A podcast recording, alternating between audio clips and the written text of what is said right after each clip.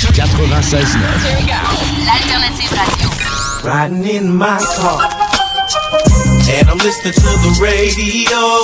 The Alternative Radio Station 96.9. Découvrez le monde du vélo ProCycle Lévy, nouvelle génération, intégrant la zone coureur bionique. Seule boutique spécialisée en course à pied à Lévy. Procycle Lévy Centre-Ville, la destination vélo électrique telle Evo, Opus, DCO, Moustache, mais aussi le système d'assistance Promovec vous permettant de convertir votre monture en vélo électrique pour 1500 dollars. ProCycle Lévy, coureur bionique. Deux boutiques, une seule adresse, exclusivement au centre-ville Kennedy à Lévy. Un mode de vie, quatre saisons saison. Bar Spectacle Quartier de Lune, c'est la place à Québec pour du fun assuré. Karaoké tous les mercredis, les jeudis Ladies Night avec promo folle toute la soirée. Les week-ends, nos DJ enflamment la piste de danse et on vous présente les meilleurs spectacles au deuxième étage. Réservé pour vos parties de tout genre. Le, Quartier de Lune, un, incontournable au 1096 3e avenue Limoilou au 418 523 4011. Suivez-nous sur Facebook pour les détails, promos et nombreux concours. Olinéo lance en 2020 un tout nouvel EP.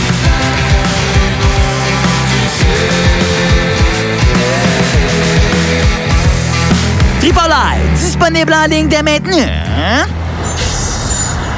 Dans le transport en commun, je porte mon masque.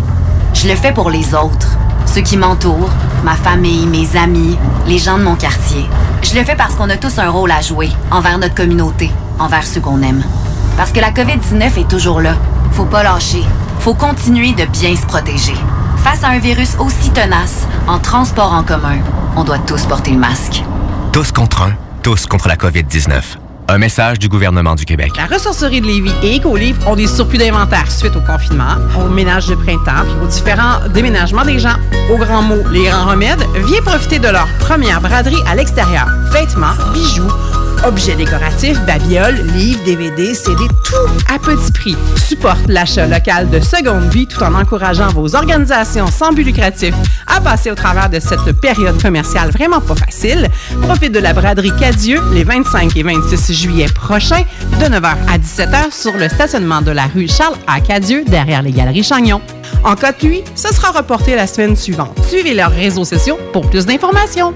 C'est le temps de rénover. Toiture, porte, fenêtre, pensez DBL. Salle de bain, cuisine, sous-sol, pensez DBL. Dépassez vos attentes, respectez votre budget et soyez en paix avec une équipe engagée. Groupe DBL cumule plus de 40 ans d'expérience. Recommandé CAA, certifié APCHQ et membre de l'Association de la construction du Québec. Planifiez vos projets dès maintenant en contactant le 418-681-2522. GroupeDBL.com. CJMD 96.9. Branché sur Lévis.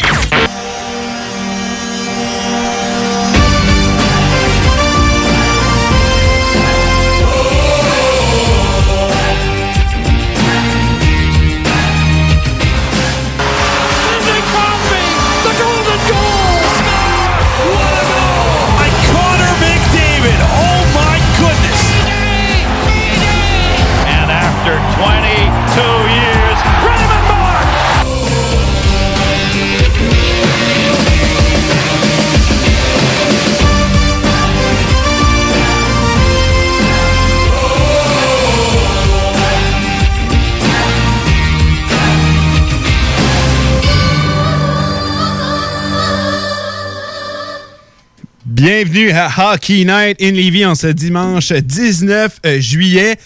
Passez une belle semaine, les gars? Pas trop mal. Ouais, ouais, pas trop mal. Qu'est-ce que vous avez fait de beau? Oh, euh, du vélo, euh, on recommence tranquillement à travailler, on, comment dire, euh, la vie reprend son cours euh, tranquillement. Ouais, c'est vrai. Même chose pour moi, j'ai travaillé toute la semaine. euh, comme à l'habitude, quoi. Des grosses semaines chargées, ça, les gars. Grosses ouais. semaines chargées. Mais, qu'est-ce qui est cool, c'est qu'on se rapproche de plus en plus d'un retour au jeu pour la Ligue nationale. Euh, c'est la première semaine des camps d'entraînement qui s'est terminée cette semaine. Et ça s'est quand même très bien déroulé pour la plupart des formations. Euh, Nick, tu peux-tu nous dire un peu, faire le tour de l'actualité sur les camps d'entraînement qu'il y a eu cette semaine? Donc, euh, cette semaine, lundi, on rouvrait les camps d'entraînement pour les formations, les 24 équipes qui vont se, s'affronter euh, pour euh, l'obtention de la Coupe Stanley de 2020.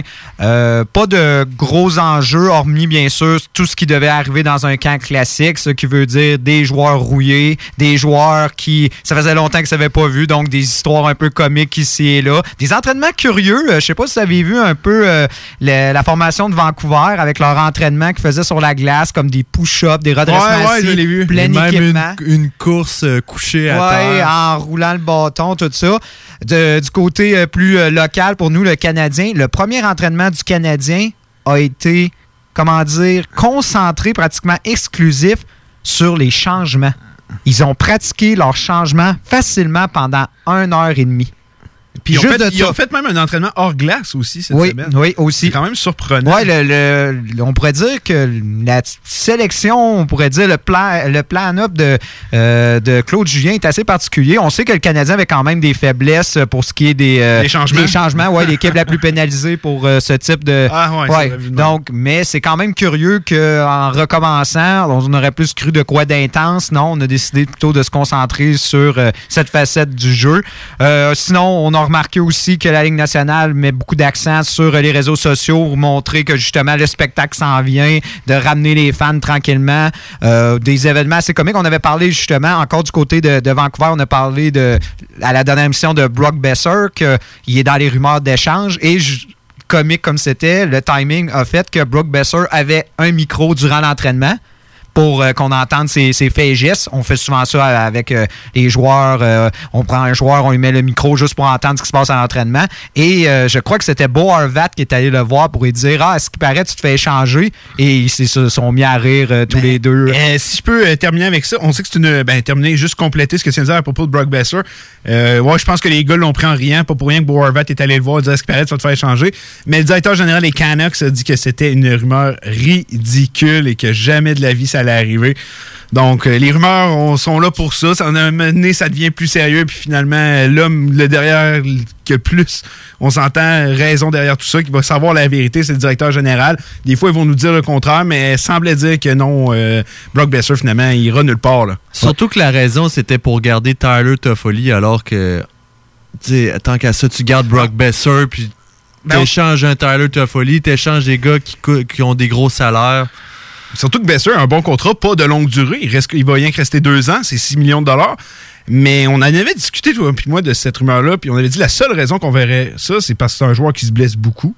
Mais mis à part ça, quand il est là, il livre la marchandise. Puis oui, il va avoir un contrat signé bientôt, mais je pense que Besser, Peterson, t'as pas envie de toucher à ça. Là. Ouais, Mais je pense que l'argument, c'est justement parce que si on n'augmente pas la masse euh, salariale, on va se retrouver avec euh, des- d'un problème euh, du côté, euh, justement, euh, du plafond salarial du côté de Vancouver parce qu'on a quelques mauvais contrats. On a Louis Rexon, on a signé également quelques joueurs de soutien à 3 millions pour... euh, Sutter. Ouais, on, a, on, on en a parlé dans les des émissions précédentes, a fait c'est le tour. C'est. Ouais. une équipe qui a tellement de mauvais contrats, euh, tellement de joueurs. euh, C'est sûr qu'il y a plusieurs joueurs qui ne reviennent pas avec cette formation l'an prochain. Il y a beaucoup de grosses décisions. On a parlé dans les émissions précédentes, mais Ah. beaucoup de mauvais contrats du côté Canucks. Puis le fait que la masse salariale ne montera pas, c'est une des équipes que ça fait le plus mal. Mhm. Et on s'entend, moi, je- si je suis le directeur général de Vancouver avec Elias Peterson, c'est tout de suite son gros contrat. Moi, je n'y pas avec la POC. Non, avec non, lui. non, non. Pas de contrat de transition. Non, non. Il, peut, il peut aller chercher entre 8 et, moi, je pense 8-9 millions. Ah, moi, je dis 10. Moi, je dis 10 je trouve tout que c'est de suite. Ah, moi, je 10, donne 10. 11, Ah, ouais. 11 Moi, aussi. beaucoup d'argent Moi, je donne à 10 Elias ans. Moi, je donne. Ah, moi, je- pas 10 ans, désolé, je donne 8, ans, 10 millions. Garanti. Moi, Facile. je- non, moi, j'essaierais de négocier ça à 8,5-9 millions. Mais c'est, on va voir parce qu'avec justement la, la question. du contrat de Léon. C'est- C'est sûr qu'avec la question aussi, on a parlé de la masse salariale, puis on en avait parlé avec justement pour des gars comme Taylor Hall, d'autres joueurs qui doivent, que normalement auraient fait sauter la banque cette année dans la renégociation de leur contrat. Je crois qu'il y a des joueurs qui vont plutôt préférer avoir des contrats plus courts, du moins pour euh, les euh, deux prochaines saisons, parce que la masse salariale n'augmente pas, et ensuite aller faire sauter la banque quand justement la situation va se rétablir et que la santé Ouais, ça, c'est financière de la Ligue nationale, oui, c'est ça, parce que je crois que si c'est Peterson signe maintenant, c'est sûr Vancouver, moi, ils veulent le garder à long terme. Oui. Puis si tu veux le garder à long terme, il va falloir que tu déplies un petit peu plus. Non, c'est ça. C'est leur joueur franchise, puis il n'y a aucune raison pour qu'on ne veut pas le signer à long terme le plus tôt possible. Puis moi, c'est pour ça que j'ai l'impression que si on se fait signer un petit bridge deal, ben là, moi, là, c'est là que je verrais topper les 11 millions après ça. Mais en ce moment, je pense qu'on pourrait s'en sortir à 9 millions, Elias Peterson. Ce sera un excellent contrat parce que les. Ben, tu peux te servir de des contrats de Rantanen, Drizettel. Moi, je, ça serait Mais c'est ça, c'est des contrats que- comparatifs, mais c'est pas des contrats de 8 ans. C'est ça, c'est ça la- différence. Effectivement. C'est ça. Fait que moi, je dis, si c'est un contrat de 8 ans, c'est pour ça que j'aurais moins de peine à déplier autant d'argent pour euh, ce type de joueur-là. Puis même moi, mes comparatifs, si on s'entend, quand je regarde un joueur comme ça, c'est dans l'élite de la Ligue nationale. Donc, moi, Oui, je veux- il va être payé comme un des meilleurs joueurs de la Ligue nationale, c'est garanti. Ah, effectivement. Mais ça, c'est un autre débat. On s'entend. On, a- il- Oui, on oui. a encore, c'est ça. Ils l'ont encore pour une autre année à son contrat recru, donc c'est pas un stress pour l'instant. Ah, pour la prochaine année, ça va être encore un des gars qui va sortir les plus hauts d'un pool, ça c'est sûr à 100%. Si vous jouez avec la masse salariale, bien sûr, c'est un aubaine et un joueur comme Elias Peterson. Mhm. Euh, y a-tu d'autres nouvelles au travers des camps qu'on a eu? Bien sûr, on c'était prévisible, on allait avoir les fameux cas parce qu'on sait que la Ligue nationale et les équipes ne diffusent pas la raison de l'absence de leurs joueurs. On dit tout simplement not fit to play. Ouais. C'est vraiment, au lieu de, tu sais, les classiques comme on se rappelle avant, les hauts et bas du corps pour rester très vague, maintenant le Canadien et d'autres équipes qui aiment, euh, comment dire, garder un mystère autour de l'é- de l'état de leurs joueurs peuvent maintenant y aller à cœur ouest. Tout le monde a dit il n'est pas apte à jouer. Il y a eu certains gros, euh, gros joueurs, euh, des joueurs importants de certaines formations qui ont malheureusement manqué des matchs, euh, ben, pas, ben, pas des matchs, désolé, plutôt des jours d'entraînement. On a David Pasternak, par exemple, du côté de Boston. Et la plus grosse absence, on parle de Sidney Crosby. Lui, ça serait plus dans son cas une blessure. Parce qu'il faut penser aussi que si un joueur aurait été en contact ou un certain risque d'avoir contracté le COVID, on le retire immédiatement. On veut pas créer de, de risque au sein de la formation tout de suite. On pense que David Pasternak, c'était le cas qu'il aurait justement été en contact avec une personne qui avait potentiellement le COVID et on a décidé de le retirer par mesure préventive. Alors que Crosby, on devine que c'est probablement plus une blessure, ce qui est beaucoup plus alarmant dans son cas. Mais on, a- on c'était prévisible à savoir qu'il y allait des joueurs qui allaient se blesser à ce camp-là. Quand ça fait longtemps que tu n'as pas joué tout ça, il y a des, il y a des, on va en voir d'autres joueurs qui risquent de tomber Ouais, ben, avant sait, de euh, commencer. Corey Crawford. Oui. Corey Crawford, ça, ça fait bien faire mal déjà qu'on n'est pas très garni devant le filet du côté des Blackhawks. Là, on, va devoir euh, se défendre euh, devant les buts avec des tirs pas. C'est carrément le cas de le dire du côté Ah, des ça. Hawks. Mais on en a parlé la- à l'autre émission quand on a fait nos brackets. Edmonton, euh, je vois mal comment euh, Chicago réussira à faire sortir Edmonton. Ah non, non plus. Je, je crois que c'est la, la série qui va être la plus facile, c'est pour les Oilers d'Edmonton. Encore, encore plus avec la blessure de Corey Crawford. Euh, Il y a Stamkos que maintenant qui s'entraîne avec ses coéquipiers. Euh, fait partie de la première équipe ce matin lors de l'entraînement matinal. On a beaucoup entraîné le power play du côté des Lightning. On sait qu'eux ne joueront pas avant le 3 à août, si je ne m'abuse. Ils affronteront les Capitals de Washington. Euh, on sait aussi qu'il y a plusieurs formations qui vont avoir des matchs. euh, Est-ce que c'est toutes les formations qui vont avoir des matchs préparatoires? Oui, effectivement. Toutes les, matchs, toutes les formations? Oui, c'est sorti euh, au courant de la semaine. Si mon souvenir est bon, c'était mercredi. On avait annoncé qu'il y aura des matchs préparatoires euh, en vue euh, justement de débuter le tournoi. Donc, chaque équipe va avoir un match à jouer euh, pour se préparer. Euh, ça va débuter le 28 juillet. Euh, dans les matchs intéressants à souligner, euh, pour le 28, le Canadien va affronter Toronto pour Ouais. euh, match préparatoire. Également la bataille de la Pennsylvanie entre Pittsburgh et Philadelphie. Et également la bataille de l'Alberta avec Edmonton et Calgary. Donc, euh, quand même, là, le Can- euh, désolé, la Ligue nationale, il, il commence gros pour eux. Même pour qui va être, on s'entend, c'est un match sans importance. C'est tout simplement, on s'entend un match préparatoire. C'est sûr qu'on ne voudra pas se blesser. Je ne Non. crois pas qu'on va y aller à fond, mais ça reste quand même des matchs intéressants. Puis juste de revoir du hockey, juste d'avoir l'application. Ça va Ouais. être incroyable. Juste d'avoir mon application qui met alerte d'un but, là, et que j'ai hâte de ça. Ça, ça remonte à trop loin. Ça remonte ça. à beaucoup trop loin. Et le lendemain, le 29, on va avoir également la bataille floridienne, Tampa contre Floride. On va avoir Colorado contre Minnesota, Caroline contre euh, Capitals. On va avoir Saint-Louis contre Chicago. La bataille toute New York avec les Islanders et les Rangers. Et une autre bataille canadienne entre Vancouver et Winnipeg. Donc, on s'entend. Ça va, Ça va faire une bonne game. ça. Oh, oui, ça va faire des très bonnes Eh, games. ça, par contre, j'ai pas été capable de le voir. Est-ce que ça va être télédiffusé? Ça, j'ai pas été capable de le trouver l'information. J'aurais tendance à dire que oui. Euh, on n'a pas encore eu la confirmation. Euh, J'avais dit à, à l'émission précédente que c'est l'exclusivité euh, au Québec, ça allait être TVA Sport et c'est confirmé, ça va être TVA Sport qui aura tous les matchs euh, euh, pour euh, les- le calendrier de, de, ce- de cette- de ces séries spéciales. Et je devine que probablement ces matchs-là vont être télédiffusés, euh, effectivement. Au moins, en même temps, ça permet de, pour ces, les postes de télévision, ça leur fait un test à eux aussi, parce qu'on s'entend, il n'y aura pas de- d'analyste. Il va juste avoir l'équipe technique. Normalement, les, les analystes, ils vont le faire de, de leur station. Donc, euh, que ce soit justement pour Sportsnet à Toronto ou, euh, ou justement à TVA Sport à Montréal, les gens ne se déplaceront pas, à part les équipes techniques. Peut-être un journaliste, je sais pas, c'est pas encore sorti, mais je devine qu'ils vont minimiser ça au maximum, on s'entend. Donc, euh, ça va être euh, une occasion aussi pour ces matchs d'exhibition pour euh, les stations de télévision et radiophoniques qui diffusent des matchs, de faire des tests avant pour voir, parce que c'est quand même assez spécial comme, comme demande, on s'entend, pour des journalistes et des stations de radio. C'est assez spécial. Oui, effectivement, effectivement. Euh, donc, très excité de ce qui s'en vient pour la semaine prochaine parce que quand on se reparle en ondes la semaine prochaine, les gars, les joueurs vont tous être à leur ville euh, respective. Donc, euh, je sais pas pour vous, mais la semaine risque d'être un peu longue. En tout cas, je sais, moi, dans mon cas, j'ai très hâte que les joueurs soient là, qu'enfin on aille de l'action. Euh, notre prochain show, quand je regarde ça, les dates, ça va être le 26. Donc, euh, c'est mardi que ça reprend. Premier match préparatoire, si je ne m'abuse? Le premier match euh, préparatoire, oui, mardi le 28. Nous, on va être en ondes le 26. Le 26, donc euh, on va pouvoir y aller. euh, de- J'ai hâte qu'on en retourne en ondes parce que là, on fait des émissions, mais il n'y a pas de hockey.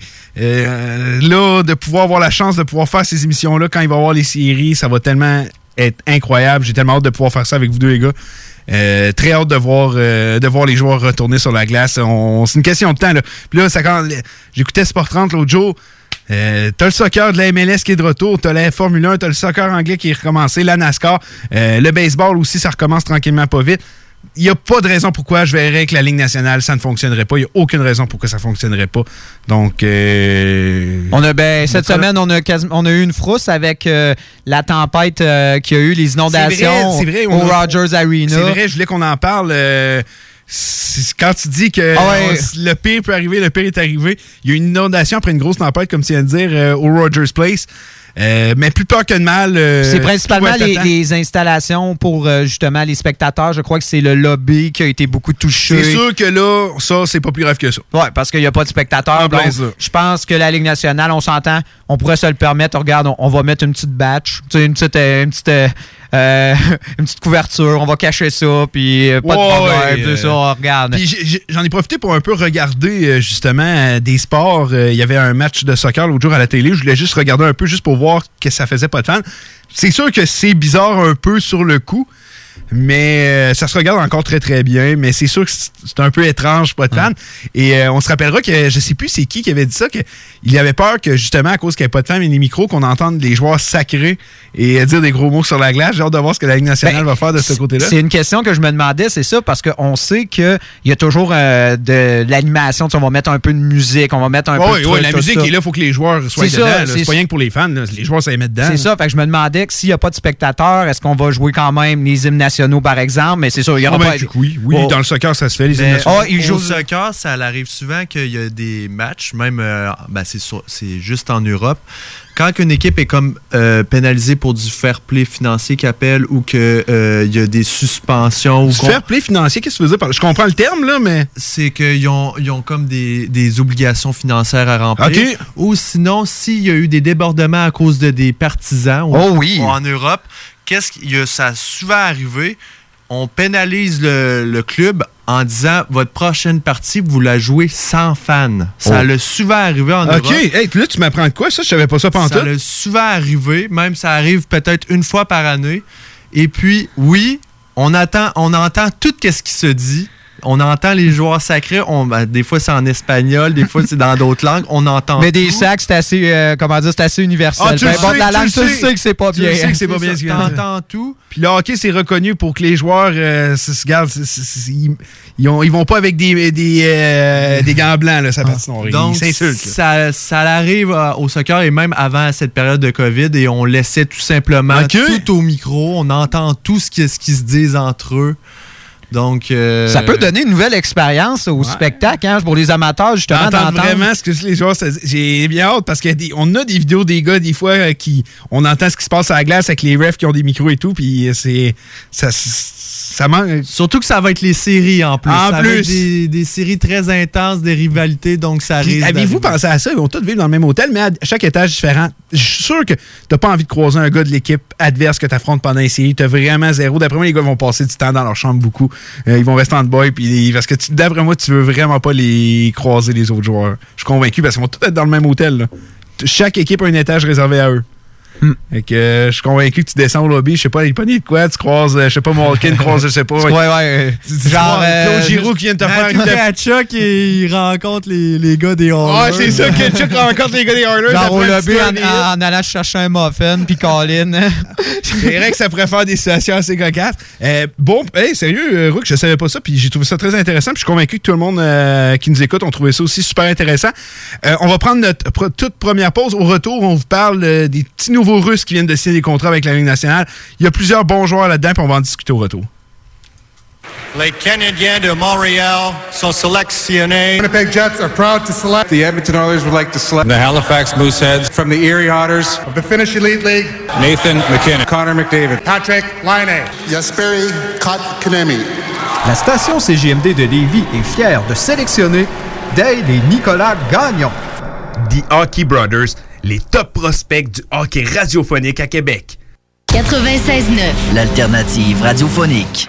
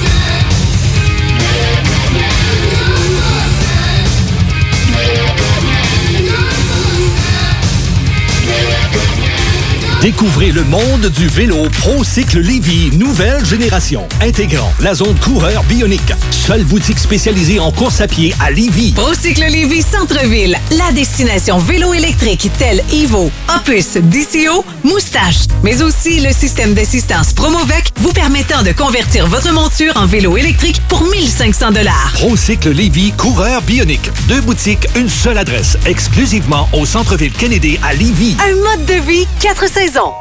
Salmine, la toute première sortie hip-hop de Hell for Breakfast.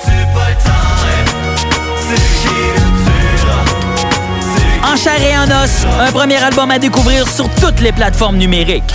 Le quartier de lune rouvre! Le bar parfait a pas changé sa nature. Même ambiance, même belle clientèle, même propension à vous fournir du divertissement d'exception. Toujours de nombreux et généreux spéciaux aussi. Quand on sort, le bar parfait est sur la 3e avenue à Limoilou.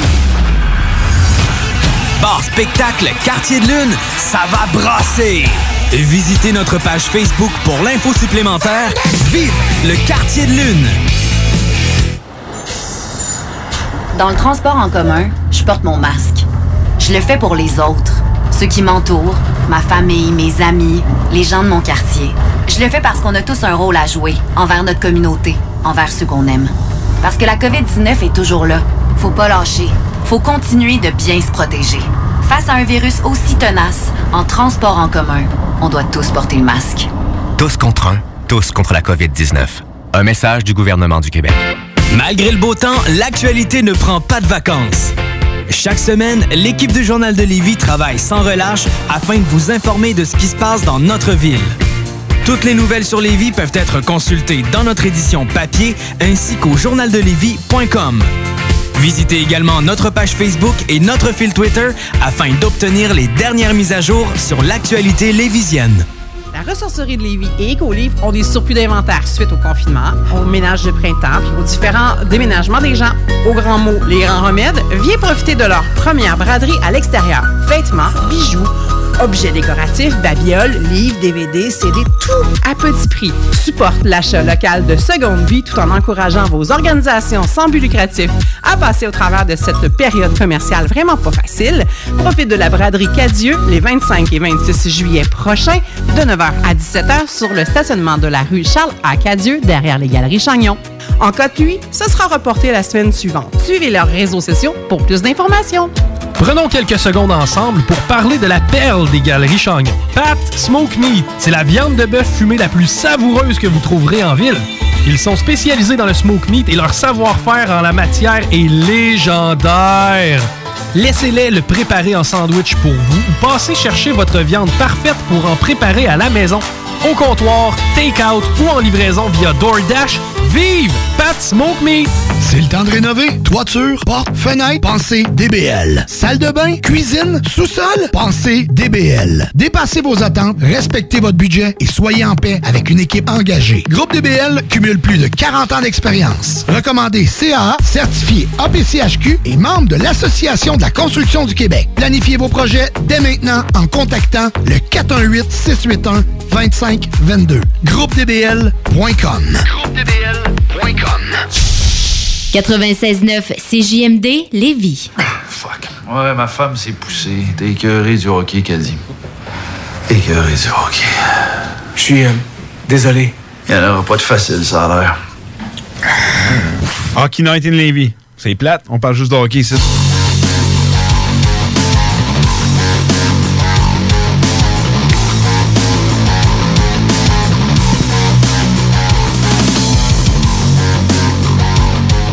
On est de retour à Hockey Night in Levy. Simplement vous rappeler que vous pouvez nous joindre en studio au euh, 418-903-5969. 418-903-5969. Euh, Aujourd'hui, pendant les, les 30 dernières minutes du show, euh, ça va justement être réservé à vous, à vous appeler. On avait envie de parler justement, tu sais, on, on sait qu'il y a plusieurs personnes de, générations différentes qui écoutent le hockey. On aimerait savoir c'est qui les, selon vous, vos six partants, les meilleurs à chaque position que vous avez vu, que ce soit dans les buts, du défenseur, les alliés gauche, centre, alliés droit. On, va faire le nôtre tantôt, mais ce serait le fun de voir, d'entendre des personnes de différentes générations nous en parler, de voir, parce que, tu sais, nous, on n'a pas eu de la chance de voir Patrick Roy dans les années 90. On n'a pas eu la chance de voir Dominique Hachek non plus à son meilleur, mais on a eu la chance de voir des Connor McDavid, des Sidney Crosby. J'ai bien hâte de voir c'est quoi votre 6 partant euh, pour vous les boys. Ainsi que vous pouvez nous suivre sur euh, les réseaux sociaux, que ce soit HNL969, que sur Twitter, euh, Facebook Instagram, ainsi que la page de CJMD et l'application aussi. Avant la pause, les gars, je vous avais parlé qu'on parlerait des petits nouveaux Russes qui s'amènent dans la Ligue nationale. Et c'est pas le talent qui manque avec les joueurs qui ont été signés. Et euh, je veux qu'on commence avec Ilya Sorokin. Est-ce que les Islanders de New York viennent de potentiellement signer le meilleur gardien au monde?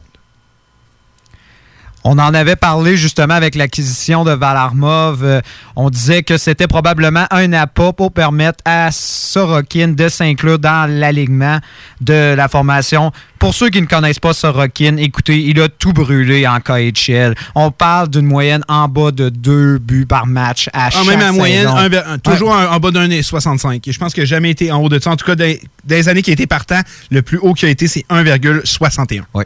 On l'avait repêché justement avec euh, les Highlanders au troisième round en 2014, si mon souvenir est bon. Et on n'a jamais réussi à l'attirer dans la formation. Et on avait commencé justement un plan avec. Moi, je pense que Valarmov, c'était une des pièces maîtresses justement de ce plan-là pour attirer Sorokin euh, dans la formation. Maintenant qu'il l'a signé avec l'équipe, on parle d'un contrat, euh, son contrat d'entrée dans le fond, qui est d'une valeur euh, d'une saison. Donc, il va pouvoir se joindre à l'équipe en ce moment, mais ne pourra pas performer euh, dans, pour Les- les, pour les les séries. séries. Et ensuite, il va pouvoir commencer à jouer dès la prochaine saison son autre contrat qui embarque. effectivement, il a signé un contrat de- que, pour les gens qui se disaient Ouais, mais il ne signera peut-être pas, il- peut-être bien que ça ne pas. Non, il a signé un an, 2 millions de dollars. Euh, le gardien qui est simplement âgé de 24 ans. Comme je vous dis, c'est probablement le meilleur joueur de la KHL qui s'en vient euh, en Amérique du Nord. Ça, ils ont fait un peu aussi la technique comme euh, le Canadien a fait avec Romanov. Le monde se posait la question pourquoi on a donné trois ans à Romanov? Là, on brûle assurément une de ses, de ses années de contrat et il ne jouera pas.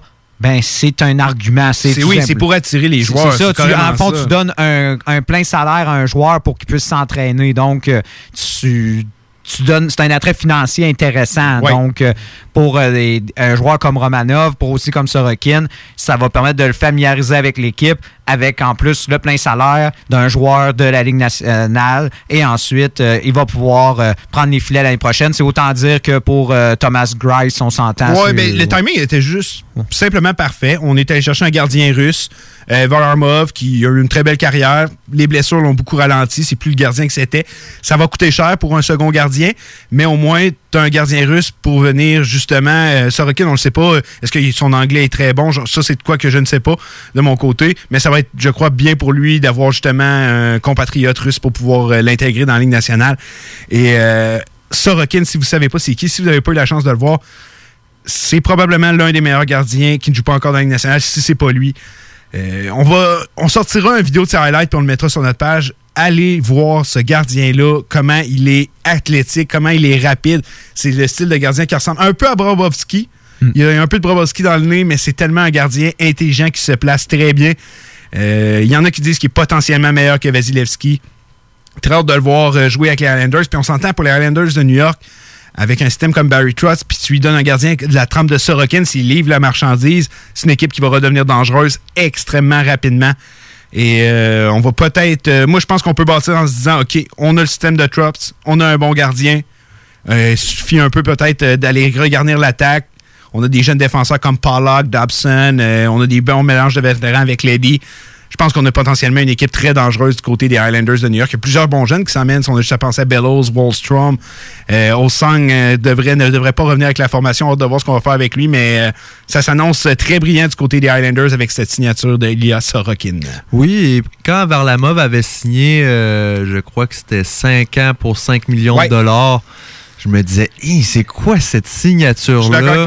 Mais au final, quand on regarde ça, on va laisser tomber un gardien comme Grice qui nous coûtait 3.3. Et puis là, euh, Sorokin va coûter 2 millions pour un an en 2020-2021. Au final, ça coûte 7 millions pour deux gardiens, qui est quand même un gardien un peu plus âgé, mais qui reste quand même assez solide envers la mauve. Et un nouveau gardien qui pourrait devenir dominant, comme tu le dis. Puis une autre chose, on le voit de plus en plus dans la Ligue nationale. On le vu avec le Canadien, on le vu avec d'autres formations.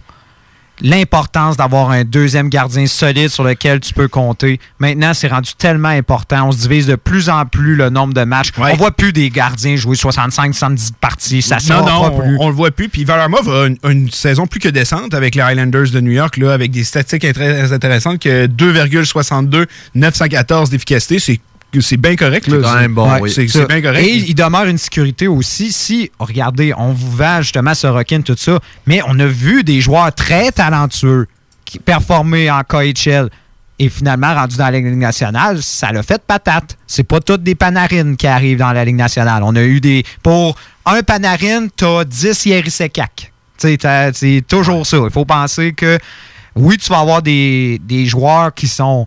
Oh oui, c'est des joueurs de hockey qui peuvent performer, mais souvent on les amène en pensant qu'on va pouvoir les greffer rapidement sur un top 6. Là, on parle de Sorokin, on espère en former un gardien numéro 1, puis on l'espère, puis on regarde le gars, il est tellement talentueux, on devine qu'il peut l'être, mais avec la, on va, on va dire, la sécurité qu'on a avec Valarmov, si ça ne fonctionne pas avec Sorokin, au moins on ne on met pas l'équipe à risque. C'est On- ça. On n'investit pas trop sur. C'est ça, on, on prend pas trop de risques sur, un, on pourrait dire, un seul joueur, en espérant que, mon Dieu, on espère qu'il soit aussi bon que on l'a vu dans justement une autre ligne qui n'est pas le même niveau que la Ligue nationale, on va se le dire. Et il faut se dire de quoi avec les, les Russes qui arrivent de la KHL. On parle de Panarin. Tant qu'à moi, il faudrait se dire, OK, Panarin, c'est l'exception. Oui. Et après ça, il y a tous les autres à place de se dire, ah, c'est toutes des futurs Panarin. On est mieux de commencer avec un profil bas. Mais dans le cas de Sorokin, je pense que ça va être le gardien KHL qui va arriver et qui va pouvoir être dominant tout de suite. Ça, ça a été très rare qu'il y ait des gardiens qui sont arrivés de la KHL et qui ont été dominants. Mais dans son cas, à lui, je pense qu'il va être l'exception comme a été Panarin avec les Blackhawks. Ouais, il faut quand pas oublier Goussev. Très bonne saison aussi avec euh, les Devils. Ça a parti très lentement, mais il a fini avec plus d'une quarantaine de points. Mais Euh, t'as des Chipachiov t'as- aussi. Ouais, mais ça, c'est- c'était Ouais, différent dire, je pense que c'est un problème d'attitude. Moi, je suis sûr qu'il aurait réussi à avoir une carrière correcte dans la Ligue Ben nationale. ça a été le champion marqueur pour la KHL cette année. Euh, l'au- L'autre joueur que je veux qu'on parle aussi, euh, Kirill Kaprizov, lui a fini troisième meilleur pointeur. Il est âgé de 22, 22 ou 23 ans. Je sais. 22 ans, si mon souvenir est 22 bon. Euh, Kirill Kaprizov, euh, c'est un joueur dangereux, explosif. On l'a vu euh, au championnat, on l'a vu au championnat junior, on l'a vu justement avec l'équipe des Russes euh, lors des Olympiques. C'est un joueur dominant, c'est un joueur qui peut être très dangereux et arriver dans la Ligue nationale et produire dès sa première saison. Et on va se, se le cachera pas, le Wild en ont franchement besoin. Là. Et on vraiment, on, on- comment dire, on déplie le tapis rouge dans, dans son cas. On veut vraiment l'attirer. On veut déjà lui vendre euh, pratiquement l'équipe sur un plateau d'argent. On Ah, veut tout lui dire. c'est ton écoute, équipe, là. C'est ça. Euh, c'est beaucoup investir dans un joueur qui est très prometteur lui aussi. On sait que le Wild. On ignore encore euh, avec euh, Bill Guérin. Est-ce qu'on est vers une reconstruction? Est-ce qu'on. Avec ouais, c'est sûr qu'avec les signatures de c'est- Zuccarello. toujours dur à dire. Hein? C'est On dur en- à dire. on regarde la formation puis on se demande c'est quoi le plan derrière euh, avec tous les échanges qui ont été faits. Et là, on s'entend dans le contexte, ils réussissent à faire euh, les séries dans ce format euh, exceptionnel qu'on est en train de vivre. Mais c'était une équipe qui, quand on regarde la formation, très vieillissante, on a des. On a quand même une bonne défensive, il y aurait de quoi bâtir, mais malheureusement, on est encore loin d'être une équipe qui peut se, qui, qui peut comment dire compétitionner pour une euh, Place en série ben, ben, plus que ça euh, tu sais, plus- euh, même une coupe Stanley on s'entend tu sais, que ce soit place en série ou coupe. Stanley on oublie ça donc je me demande si cette seule acquisition là il va falloir justement c'est quoi la direction qu'on Ben, va prendre? est-ce la- qu'on va rajeunir la formation? Ouais, moi, je pense qu'on est rendu là. euh, les Miko Koivu, tout ça, je pense que c'est temps d'aller voir. On sait qu'on a, on aura tenté d'échanger Zach Parisé euh, lors euh, de la date limite des échanges. Avec les Highlanders, justement, ça n'a pas fonctionné. Euh, c'est ça un peu le problème. Souter est encore dominant. Souter, il faut y donner, mais Parisé, Souter, c'est des très longs contrats là, encore qui restent. Là. Et les fameuses clauses justement de nos mouvements qui font très très mal euh, à la formation Le problème du Wild, ça a été vraiment de ne pas être en mesure de repêcher dans leurs bonnes années. Dans leurs cinq dernières années, ils n'ont pas été capables d'aller chercher un seul joueur qu'on peut considérer dominant à part Kirill Kaprizov en ce moment. Et ça a repêché en 2015. Sinon, si, si on regarde juste l'an passé, on a repêché Matthew Boldy en. Ben, qui est le, 12e probablement le, le- le flop de ce C'est repêchage-là. probablement le flop du repêchage, effectivement. Ça, ça fait mal Boldy pour les, euh, le Wild du Minnesota. Et sérieusement, je regarde les joueurs Jordan Greenway, Joel Eriksson C'est tous des joueurs, c'est? C'est des bons, c'est des bons joueurs, mais c'est plus des joueurs de, de soutien. soutien. On a Alex Stock, sinon si on remonte en Puis on l'a 2014, perdu. on l'a perdu. Après ça, Gustav Olofsson qui joue présentement. Ben je sais pas s'il est encore avec le AHL du euh, Canadien, mais on en remonte à là, vraiment longtemps dans leur repêchage et là, faudra apprendre à repêcher parce que là, on a plus des. On a, nos vétérans commencent à avoir moins de talent et on n'a aucun jeune à part ce fameux Kirill Kaprizov. Mhm. Alors, il va falloir faire une reconstruction, je crois. Mais c'est difficile à vendre à Minnesota. On sait que, tu sais, c'est. ça- ils se sont souvent vantés d'être de Hockey Town, euh, comme euh, ouais. Et euh, on sait que c'est un marché qui a besoin d'avoir une équipe compétitive. Et je sais pas si on va pouvoir vendre ça aux amateurs, de leur dire écoutez, on va faire une reconstruction. Et on, quand on regarde la formation actuelle, et tu le dis, Rook, avec les, les derniers repêchages qu'on a eus, ça va prendre du temps. Mais c'est à se demander dans quelle direction va cette équipe parce que euh, on se rappellera la tentative d'échanger Zach Parise. Je pense que c'était une, une échange pour reconstruire. Euh, Granlund contre Fiala. On est, on s'est rajeuni avec la transaction Fiala, mais la signature Mazzuccarello, la, tu sais, c'est, ça se demandait dans quelle direction cette équipe va aller Ouais. parce que quand tu veux reconstruire, aller signer un joueur euh, qui a dépassé la trentaine, qui oui peut apporter à ton équipe, mais c'est le genre de joueur que si t'es, ok, tu veux faire une run pour la coupe là, tu vas chercher Zuki. Mais sinon, moi, j'aurais pas été le chercher, je voyais pas trop le rapport. là. Le problème, je pense, du Wild, c'est qu'ils ont attendu trop longtemps avant de faire leur reconstruction. Et là, la valeur des joueurs ont tellement descendu, donc là, ils se retrouvent avec comme les mains liées à se dire bon, qu'est-ce qu'on fait? On, on peut échanger des Miko Koivu, des joueurs comme ça, mais ça, ça Le a retour plus de va être valeur. ridicule, c'est ça. il fallait le faire là, deux, trois ans quand on se rendait compte qu'on bloquait toujours en première ronde. Ça aurait été un bon moment. Là, en ce moment, le, le seul joueur qui avait, qui avait une petite valeur, c'est Jason Zucker, qui, était, euh, qui est un C'est excellent vrai, l'échange Zucker, j'avais pas pensé, mais ça aussi, ça indique. Et puis on était allé chercher Chucky aussi dans la transaction. Une drôle d'échange, mais on aurait pu tellement avoir plus il y a des années. C'est comme Devin Dubnik ne Mais il faut dire, Zucker valeur. avait aussi euh, bloqué un échange, si mon souvenir est bon. Euh, au départ, on devait avoir beaucoup plus pour Zucker. C'est Phil Kessel, je pense qu'on parlait. Oui, mais il me temps. semble que c'était ça qui était. euh, encore là, c'est pas il- un move de reconstruction, aller chercher Phil Kessel. Ah non, c'est ridicule, mais bon.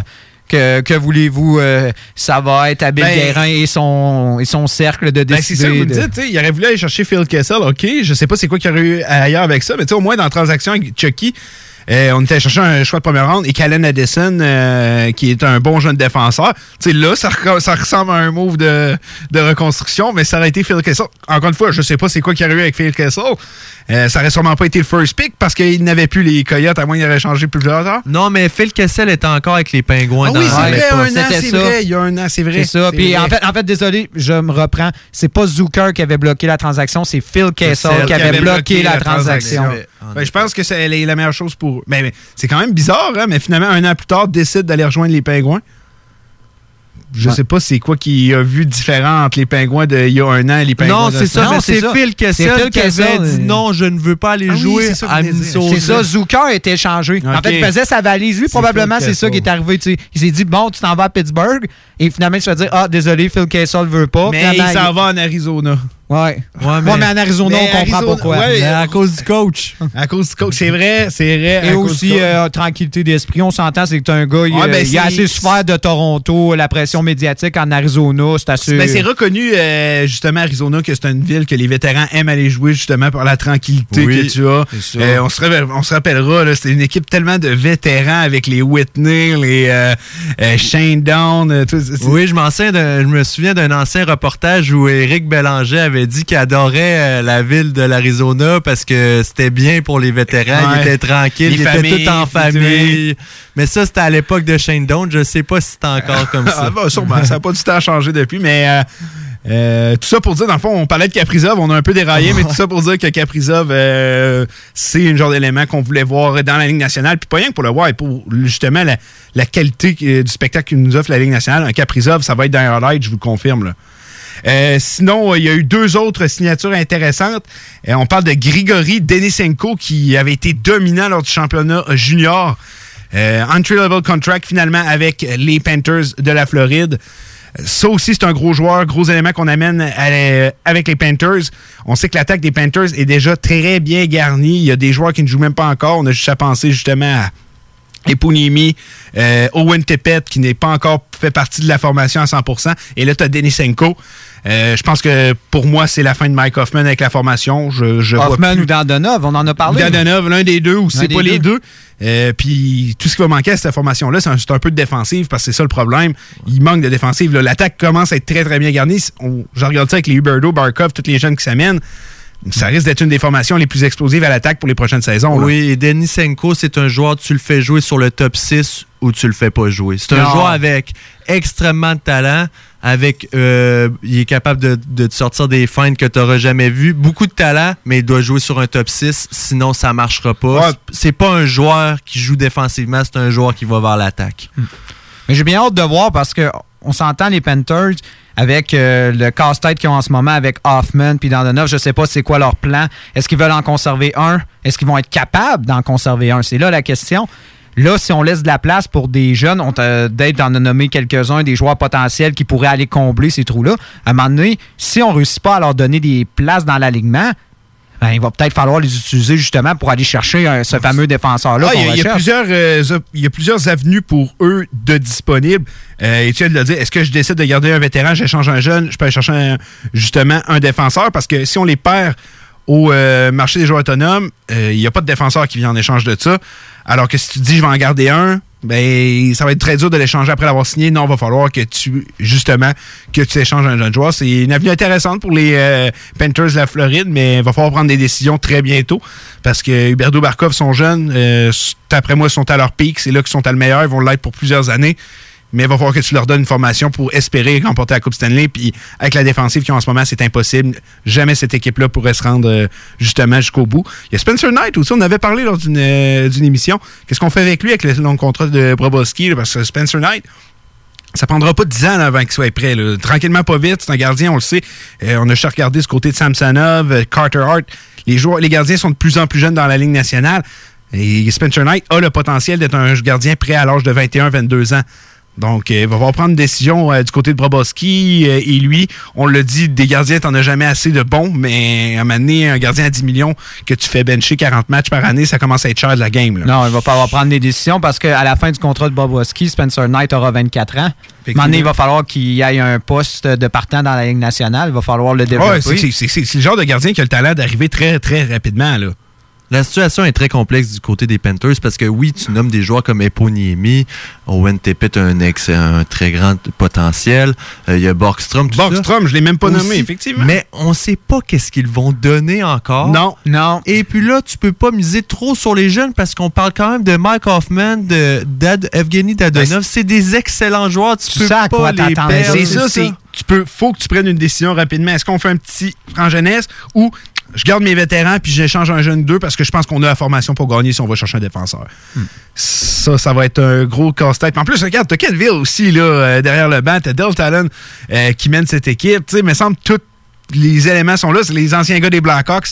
Ils ont gagné trois Coupes Stanley, donc je pense qu'ils ils savent ce qu'ils font. Puis si j'aurais à parier là, je, pense que ce serait pas fou peut-être de revoir au moins un Hoffman ou un Dadonov revenir et peut-être un jeune est échangé. Parce que euh, Brobowski, justement, si tu veux gagner avec lui, c'est maintenant ou jamais, ça sera pas dans trois ans. Euh, les deux, euh, l'autre russe qui a signé, ben lui, c'est un retour dans la Ligue nationale. On l'a très bien ici, connu ici à Québec. Euh, c'est Mikhail Grigorenko. On savait que, ben, on le savait déjà qu'il était de retour. Il avait signé un contrat avec les Blue Jackets. Le contrat n'était pas jugé comme légal vu la date qu'ils l'ont signé. Ils ont dû attendre un certain temps. Finalement, c'est fait. Mikhail Grigorenko qui s'aligne avec les Blue Jackets de Columbus. Grigorenko aura été assez décevant lors de sa carrière dans la Ligue nationale, que ce soit avec les Sabres ou l'Avalanche. On le sait que c'était reconnu un manque de patin total euh, de la part de lui. Puis dans la nouvelle ligne nationale, tu peux pas pas avoir de patin. Euh, c'est chose qu'il dit de lui-même avoir corrigé. Euh, il avait passé beaucoup d'été justement à Québec, euh, euh, dans la. C'est déjà l'endroit? le- L'entraîneur de patin, justement, qui est reconnu, qui entraîne des gars comme Bergeron et plusieurs joueurs de la Ligue nationale. Euh, il a passé beaucoup d'été là. Même quand il était en KHL, il est déjà même revenu à Québec justement pour un entraînement de patin. Parce que c'est vraiment une école qui est reconnue à travers le monde pour ça. Selon lui, il dit qu'il a le patin pour jouer dans la Ligue nationale. Avec le talent qu'on connaissait de lui, pensez-vous qu'il peut avoir un impact euh, sur un top 6 dès la saison prochaine? Ben, je crois que Columbus, euh, c'est l'endroit qui peut lui donner la meilleure opportunité de justement montrer son talent. Et comme c'est pour un contrat d'un an, c'est un risque calculé. Oui, oui, oui. Moi, je je trouve pas que c'est une mauvaise signature loin de là. là. Et on sait que Columbus, euh, depuis le départ de Panarin, Duchesne, on manque euh, on, on- on réussit à bien faire. On, on est quand même une équipe euh, compétitive, mais on manque cruellement de, de talent offensif. Grigorenko faisait partie de ces joueurs-là, très talentueux offensivement. Malheureusement, comme tu l'as dit, manquait de patins. J'ai hâte de voir si, dans la Ligue nationale, on s'entend, oui, performant en KHL, mais rendu dans la Ligue nationale, c'est une, c'est, autre paire de manches. euh, Qu'est-ce que je trouve bien, c'est que les Blue Jackets n'ont pas de l'air d'avoir des trios numéro 1, numéro 2. Peut-être le numéro 1, ça serait avec Dubois, mais il va pouvoir jouer sur un top 9 et il va pouvoir produire autant sur le troisième trio que sur le, le premier trio. ben, c'est comme ça que il euh, Oui, effectivement. Puis comme tu viens de le préciser, c'est très bien dit. euh, Les Blue Jackets, c'est tellement une équipe avec des joueurs de rôle. Euh, tu des joueurs vraiment pour chacun des rôles. Il manque peut-être un peu de talent à l'attaque. C'est ça leur problème. Mais justement, c'est tous ces joueurs de rôle-là qui ont permis à cette équipe de se qualifier pour les séries. Euh, puis moi, je trouve qu'ils vont être dangereux contre Toronto. Toronto, là, faut une équipe qui accorde beaucoup de buts. C'est pas l'équipe plus bâtie physiquement pour être en série. Ils vont être dangereux, Columbus. Puis c'est justement à cause des joueurs, justement, que tu précisais. Puis, euh, non, mais ouais, ben, belle c'est un, bon, un beau fit. Je trouve Ouais, que moi c'est aussi, je trouve que c'est le perfect fit. C'est ça. Puis il n'y aura pas de problème euh, avec euh, John Tortorella. On s'entend, il y a eu Patrick Roy deux fois. Donc, donc, il n'y aura pas de, problème à, comment dire, à, au style de John Tortorella. Avez-vous vu, justement, parenthèse, euh, Jo- euh, Torts, qu'est-ce qu'il- pendant une entrevue, qu'est-ce qu'il a dit? oui, oui, mais raconte Avec les. euh, il trouvait une question. Attends, c'est quoi la question? Tu sens- la- il, a trouvé, il a trouvé une question stupide. Non, c'est quoi déjà? Ben, il y a un, en fait, c'est un journaliste qui l'a critiqué parce que pendant qu'il oui. pendant qu'il prenait justement des, des takes, il enregistrait justement des séquences euh, pour euh, mettre sur euh, les réseaux sociaux de, de justement de, de sa station. Le problème, c'est que il entendait John Tortorella euh, sacré puis avoir un, un langage ordurier, tout ça. Et bien sûr, Tortorella a répondu je m'en, fous. Tu sais, je, je- là, je dis gentiment, mais il a, il a utilisé le, I don't give a. Ouais, c'est- c'est- c'est- c'est- dans le fond, on- c'est dans son style, on Ouais, s'entend. Puis, ah non, ok, mais euh, je ne savais même pas cette histoire-là. Moi, mon autre histoire, c'est qu'il y a eu une question stupide. Puis il a juste dit, OK, maintenant, vous avez 5 secondes pour poser votre question. Sinon, ça en vaut même plus la peine, je réponds pas. Là. Ah oui, c'est vrai, ça c'est un autre. euh, ouais, Torts, ouais. torts, torts. Et euh, euh, là, on, ben, on va aller faire une petite pause dans pas long. Euh, mais Tortorella, encore une fois, est nominé pour euh, le Jack Adams. C'est sa quatrième nomination, je crois, depuis le Oui, début. il a, il a déjà deux trophées. hein. deux trophées. Euh, on se rappellera, il y a quelques années, avec les Canucks, on était là, il est fini, là, il a plus sa place en Ligue nationale. Finalement, il est encore là, puis il est encore nominé pour justement Jack Adams. Quel personnage, quel entraîneur, ce John Tortorella. Avant qu'on aille prendre la pause, qu'on aille faire la pause, je vais savoir, selon vous, qui des Russes qu'on a nommés aura la plus grande impact dès l'année prochaine? Moi, je crois que ça va être Sorokin, honnêtement. Tu l'as dit, dans le style de Barry Trotz, il va très bien euh, s'incorporer à ce groupe. Euh, la question, c'est tout simplement, ça va être quoi son utilisation? Est-ce que ça va être progressif? Est-ce qu'on va l'utiliser? Est-ce qu'on on va conserver Valarmov comme premier gardien? Peut-être faire un système à 1A, 1B, on verra. Mais je crois que Sorokin va être déjà très performant. On s'entend, il a 24 ans. Ben, Je c'est crois ça, que il est c'est dans l'âge parfait pour les gardiens de but. Habituellement, à 24 ans, c'est là qu'ils arrivent puis qu'ils commencent leur montée, justement. Fait que moi, je pense, je vais y aller avec toi, Elias Sorokin. Toi, Rook? Moi, je vais y aller avec Kirill Kaprizov. OK. Euh, le Wild manque cruellement d'attaque. Ce joueur-là, il va, il, il va se retrouver dans les highlights, c'est sûr et certain. Ah, ça, c'est sûr. C'est tout qu'un joueur de hockey et c'est en plein ça que le Wild avait de besoin en ce moment. Bon, ben c'est parfait. Donc, euh, très hâte de voir euh, tous ces joueurs russes à venir avec la Ligue nationale dès la saison prochaine.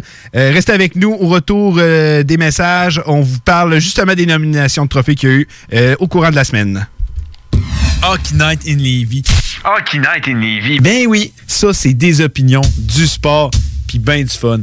Hockey Night in Levy. Sur les ondes de CJMD 96.9. CJMD 96.9. Et sur Facebook, CJMD 96.9. I sell my soul just to see your face. And I break my bones just to heal your pain.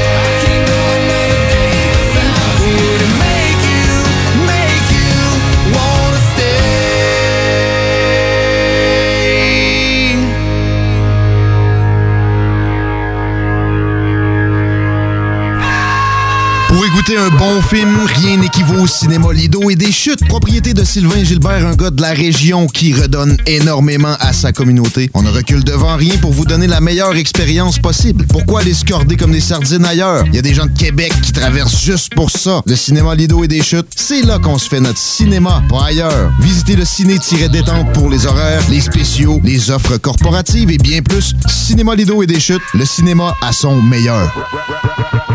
La Caisse de Lévis et la Caisse de la Chaudière ont effectué des démarches auprès de la Chambre de commerce de Lévis pour mettre sur pied une campagne qui vise à soutenir les commerces locaux et les organismes de première ligne les plus touchés par la situation actuelle. Nous vous invitons à y participer avant le 28 juillet pour contribuer à la reprise économique tout en appuyant deux organismes lévisiens, la Fondation Jonction pour elle et l'Adoberge. En échange de votre appui, vous obtiendrez une carte cadeau de la même valeur que votre contribution chez l'un des commerces participants. Et Desjardins versera le même montant aux deux organismes. Exemple, vous contribuez à la campagne pour 50 vous obtenez en échange un certificat cadeau de 50 chez un commerce participant que vous choisissez. Desjardins verse alors 25 à l'Adoberge et 25 à la Fondation Jonction pour elle. Pour encourager la campagne, laruchequebec.com barre oblique uni pour les vies. Dans le transport en commun, je porte mon masque. Je le fais pour les autres, ceux qui m'entourent, ma famille, mes amis, les gens de mon quartier. Je le fais parce qu'on a tous un rôle à jouer envers notre communauté, envers ceux qu'on aime. Parce que la COVID-19 est toujours là. Faut pas lâcher. Faut continuer de bien se protéger. Face à un virus aussi tenace, en transport en commun, on doit tous porter le masque. Tous contre un, tous contre la COVID-19. Un message du gouvernement du Québec. Malgré le beau temps, l'actualité ne prend pas de vacances. Chaque semaine, l'équipe du Journal de Lévis travaille sans relâche afin de vous informer de ce qui se passe dans notre ville. Toutes les nouvelles sur Lévis peuvent être consultées dans notre édition papier ainsi qu'au journaldelevis.com. Visitez également notre page Facebook et notre fil Twitter afin d'obtenir les dernières mises à jour sur l'actualité lévisienne. Prenons quelques secondes ensemble pour parler de la perle des galeries Chagnon. Pat Smoke Meat, c'est la viande de bœuf fumée la plus savoureuse que vous trouverez en ville. Ils sont spécialisés dans le smoke meat et leur savoir-faire en la matière est légendaire. Laissez-les le préparer en sandwich pour vous ou passez chercher votre viande parfaite pour en préparer à la maison, au comptoir, take-out ou en livraison via DoorDash. Vive Pat Smoke Meat! CJMD 96.9 Lévis. Les Canadiens de Montréal sont sélectionnés. Winnipeg Jets are proud to select. The Edmonton Oilers would like to select. The Halifax Mooseheads. From the Erie Otters. Of the Finnish Elite League.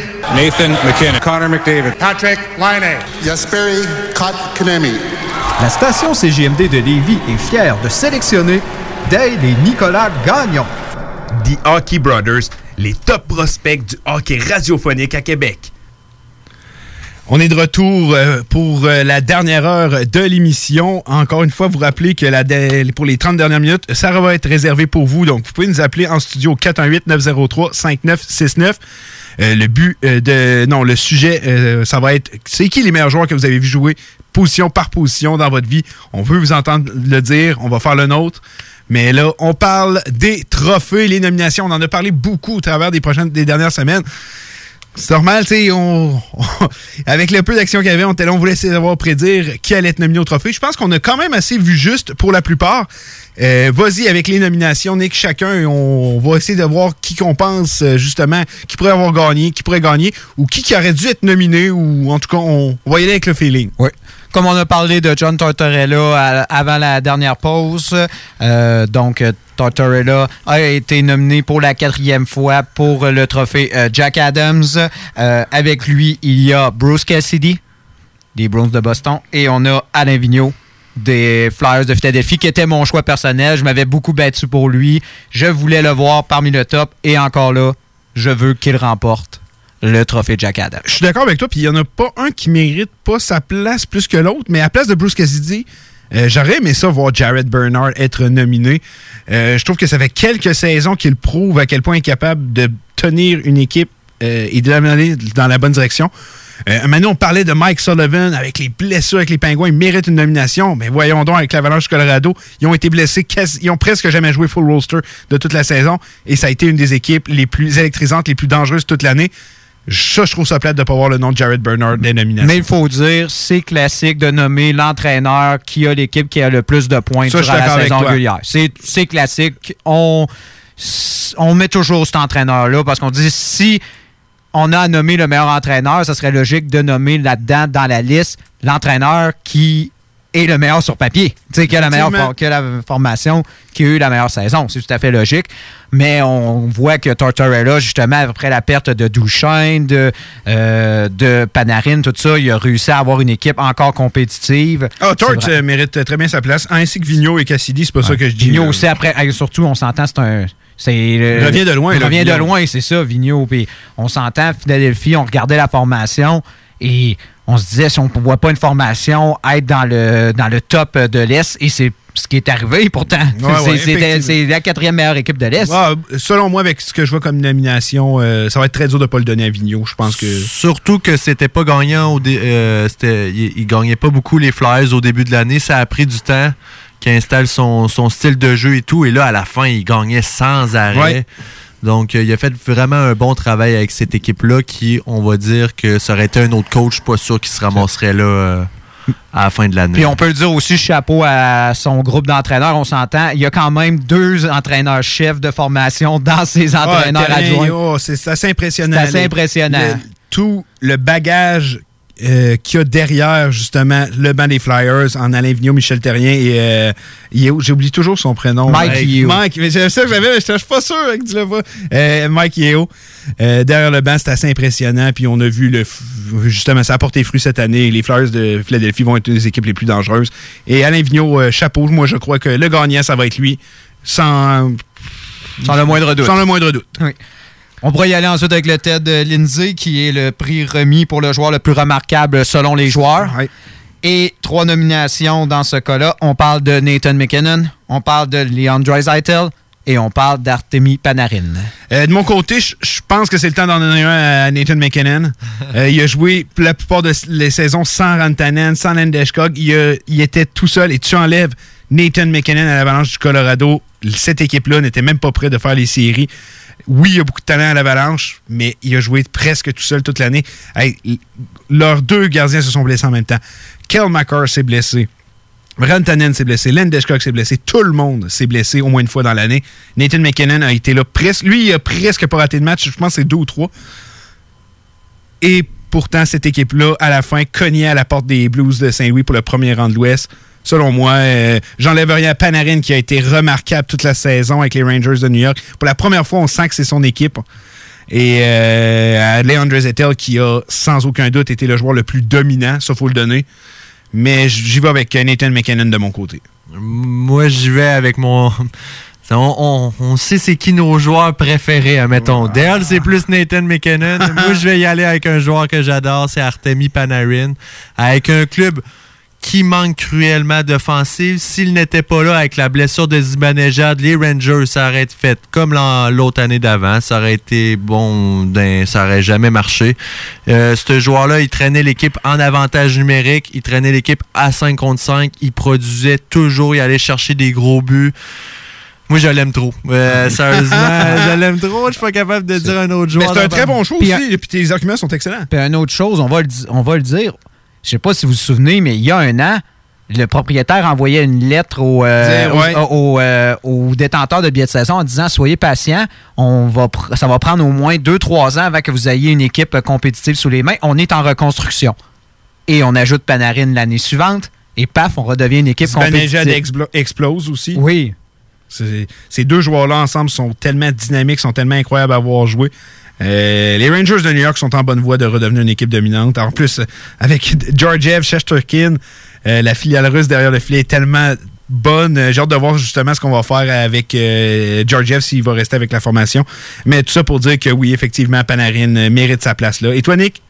Ben moi je vais avec euh, Leandro Zaitel, désolé. Regarde, on, on- peut pas y Les trois opinions différentes. On peut pas euh, ne pas le mettre dans la liste. On s'entend euh, meilleur pointeur avant, le dé- avant la fin de la saison que pris euh, euh, comment dire, une fin abrupte en milieu mars, on sait pourquoi.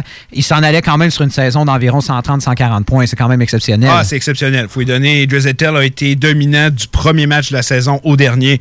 Ça a été le joueur le plus explosif de la ligue. Euh, il a prouvé en plus qu'il avait plus besoin de Connor McDavid pour produire, puisqu'il ne joue plus avec euh, justement le centre numéro un des euh, Oilers d'Edmonton. Euh, on, a souvent parlé de Crosby Malkin, le duo de centre les plus dangereux, et maintenant c'est sans aucun doute le McDavid Drizzettel. Puis Drizzettel, c'est un joueur incroyable. Et cette année encore, euh, il nous a prouvé à quel point il avait du talent puis mérite sa place. Euh, trois noms, trois, euh, trois animateurs, trois noms différents qui sont sortis. J'ai bien hâte de voir, mais chacun d'entre eux mériterait avoir leur nom mis sur le trophée. Oui. Pourquoi il n'y a pas y aller avec maintenant les Calder? Ça va être un autre beau débat, je crois. Avec euh, le Calder qui est remis bien sûr à la recrue de l'année. On a trois joueurs exceptionnels en Quinn Hughes, Kyle McCarr et Dominique Kubalik, qui est un peu la, la surprise. Moi, je, Ouais, je pensais, que ça allait être Olofsson, moi. Olofsson? Ah, moi, je pensais. Adam Fox. Euh, moi, je pensais plus voir Elvis. Moi, j'aurais aimé Ah, Ouais. Elvis aussi. Ouais. Mais ça a été. euh, on le saura, Jack Hughes et Kako, au début d'année, tout le monde disait Ah, ils vont être nominés, mais loin de là. là, Non, même ils sont top même, même 10. pas considérés. Ils sont même pas considérés, mais finalement, ça a été une année de recrues assez impressionnante. Et je crois que le débat va jouer entre deux joueurs. là. Je sais pas de ton côté. Je crois que c'est Cal McCarr ou Quinn Hughes. Des statistiques presque identiques. Euh, les deux joueurs ont été euh, sont devenus tellement importants pour leur formation et même à leur première saison. Euh, de mon côté, je vais y aller avec Cal McCarr. Euh, je vois Rook qui me sourit. Euh, moi, je sais déjà le nom que tu vas dire. C'est Nick qui va clore le débat. Euh, ça a été. euh, je crois que c'est un défenseur nouveau type qu'on n'avait jamais vraiment vu avant. Tellement rapide, tellement explosif. Euh, il est bon défensivement aussi. Le monde qui pense qu'il n'est pas bon défensivement, il est bon, Cal McCarr. Il, est capable de protéger dans sa zone. Il sert, même s'il n'est pas gros, il est capable de servir de son gabarit le mieux, qui est le mieux possible. Euh, c'est un des joueurs les plus explosifs. Euh, moi, j'aime le dire que c'est Connor McDavid de la défensive. Je trouve que c'est une belle comparaison à faire. Et cette année, euh, je le donne à Cal McCarr, mais ça ne joue pas à grand-chose avec Queen Hughes.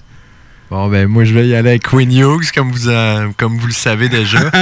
Mais de toute façon, peu importe c'est qui qui va être nominé entre les deux, je pense c'est deux joueurs qui vont marquer leur génération. Ouais, ouais. Euh, a un meilleur tir que Quinn Hughes. Je pense que, peu importe qu'est-ce que Dale en pense, je crois que Quinn Hughes est un meilleur passeur que Colin McCarr. Effectivement. Euh, mais c'est deux joueurs qui savent tellement patiner. Ah, c'est leurs patins Euh, qui font tout, qui font tout, euh, ils vont tout changer. c'est ça, puis ça devient deux carrières pour leur équipe. Euh, J'y vais avec Quinn Hughes, mais si on regarde le différentiel plus et moins, on remarque que c'est Cal McCarr. Cal McCarr a été blessé, euh, donc... C'est Kale, c'est comme si tu me l'appelais Dal. Oui. je sais que je mets beaucoup d'accent, j'ai déjà fait référence Nick là-dessus, c'est juste. Ouais. Dans ce temps-là, moi, quand il y a un nom que je, je sais pas, moi, c'est ça que je fais. Je dis le- le- c'est pour ça que j'ai dit Elvis au lieu de dire euh, Merzlikins. Parce que j'ai toujours de la difficulté à le prononcer. Donc, euh, oui, je vais avec Quinn Mais Hughes. 11 matchs de moins, 3 points de différence. C'est sûr, il joue avec l'Avalanche. Puis le powerplay, t'as Nathan McKinnon, Rantanen Allel, Lindeskog devant le filet. Ouais, mais. Ça aide. Mais du côté de Quinn Hughes, il y a Elias C'est vrai, Besser. regarde. Donc, ça va être difficile à Mais départager. Mais tu l'as dit, c'est peu importe qui, qui remporte le Calder cette année. euh, je crois que ça va être un, un peu comme Ovechkin Crosby. On les a fait lutter toute leur carrière contre. Tout le temps, on les a comparés. Je crois que Quinn Hughes et Macar, ça va être la même chose. Puis que peu importe qui des deux qui va remporter ce trophée-là, les deux vont avoir une carrière extraordinaire. Puis que ça va être les, probablement les deux meilleurs défenseurs euh, de la Ligue nationale pour plusieurs et plusieurs saisons. On se rappellera qu'ils sont âgés que de 20 et 21 ans. là. Mais j'aime ta comparaison justement avec Ovechkin et euh, Crosby. Moi, je- On s'en rappelle. Ça a été, euh, si mon souvenir est bon, Ovechkin 105 points, Crosby 103 points à sa première saison recrue. Et finalement, on l'avait donné à Ovechkin parce que justement, il y avait plus de points et plus, et plus de buts aussi. Mais comment ne pas le donner aussi à Crosby? Moi, c'est, c'est- je me rappelle. Ben, c'est oui, c'était la même on- chose, On aurait voulu, moi, j'aurais voulu le donner aux deux. J'aimerais pouvoir le donner aux deux aussi Ouais. cette année. C'est une des premières fois depuis très longtemps que je me dis, mon Dieu, je peux pas départager quelle recrue est la meilleure entre les deux.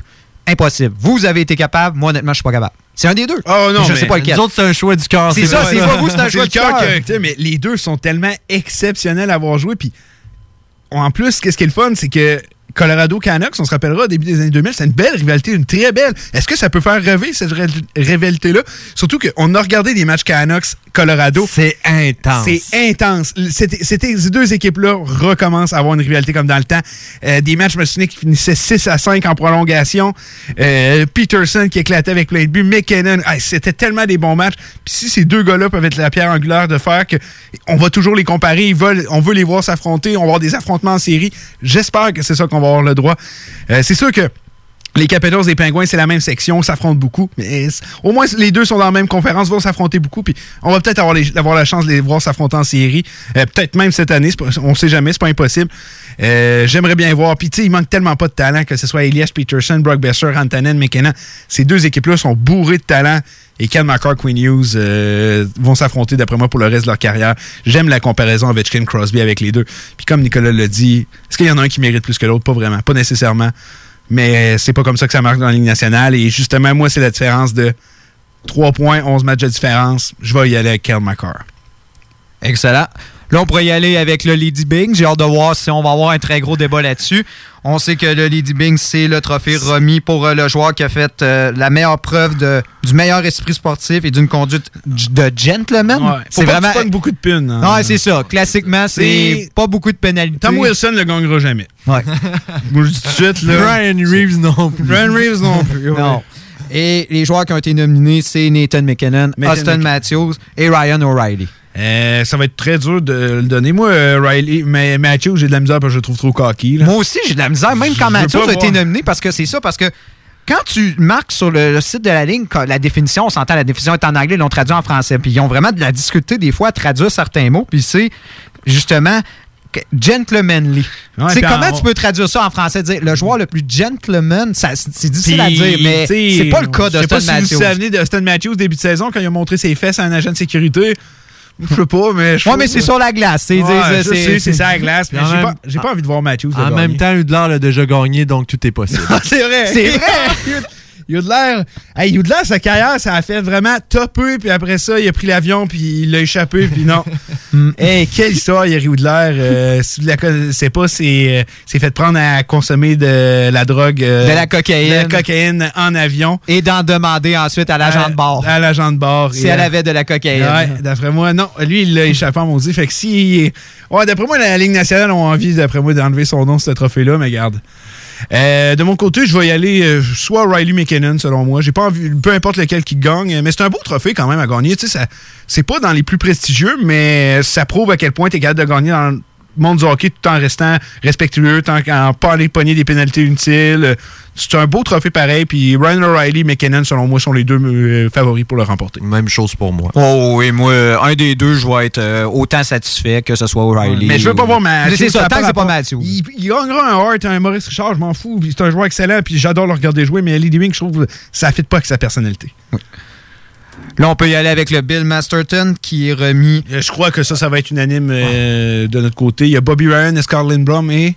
Euh, Stephen Jones, qui est quand même une, euh, une histoire assez euh, impressionnante. Stephen Jones, si tu euh, la connais pas, c'est le défenseur des euh, Stars de Dallas. Qui a manqué quand même deux ans de hockey, Ouais. qui revient. Il a souffert de dépression, Ouais. très très gros mal de tête. c'est assez impressionnant. Puis quand il est revenu, quand même eu Ouais, des, des résultats décents. Je pense 7 points en 15 games, quelque chose comme ça. Non, lui aussi, c'est une très belle histoire. Bobby Ryan aussi, c'est un gars qui, on le sait, il avait des problèmes de boisson.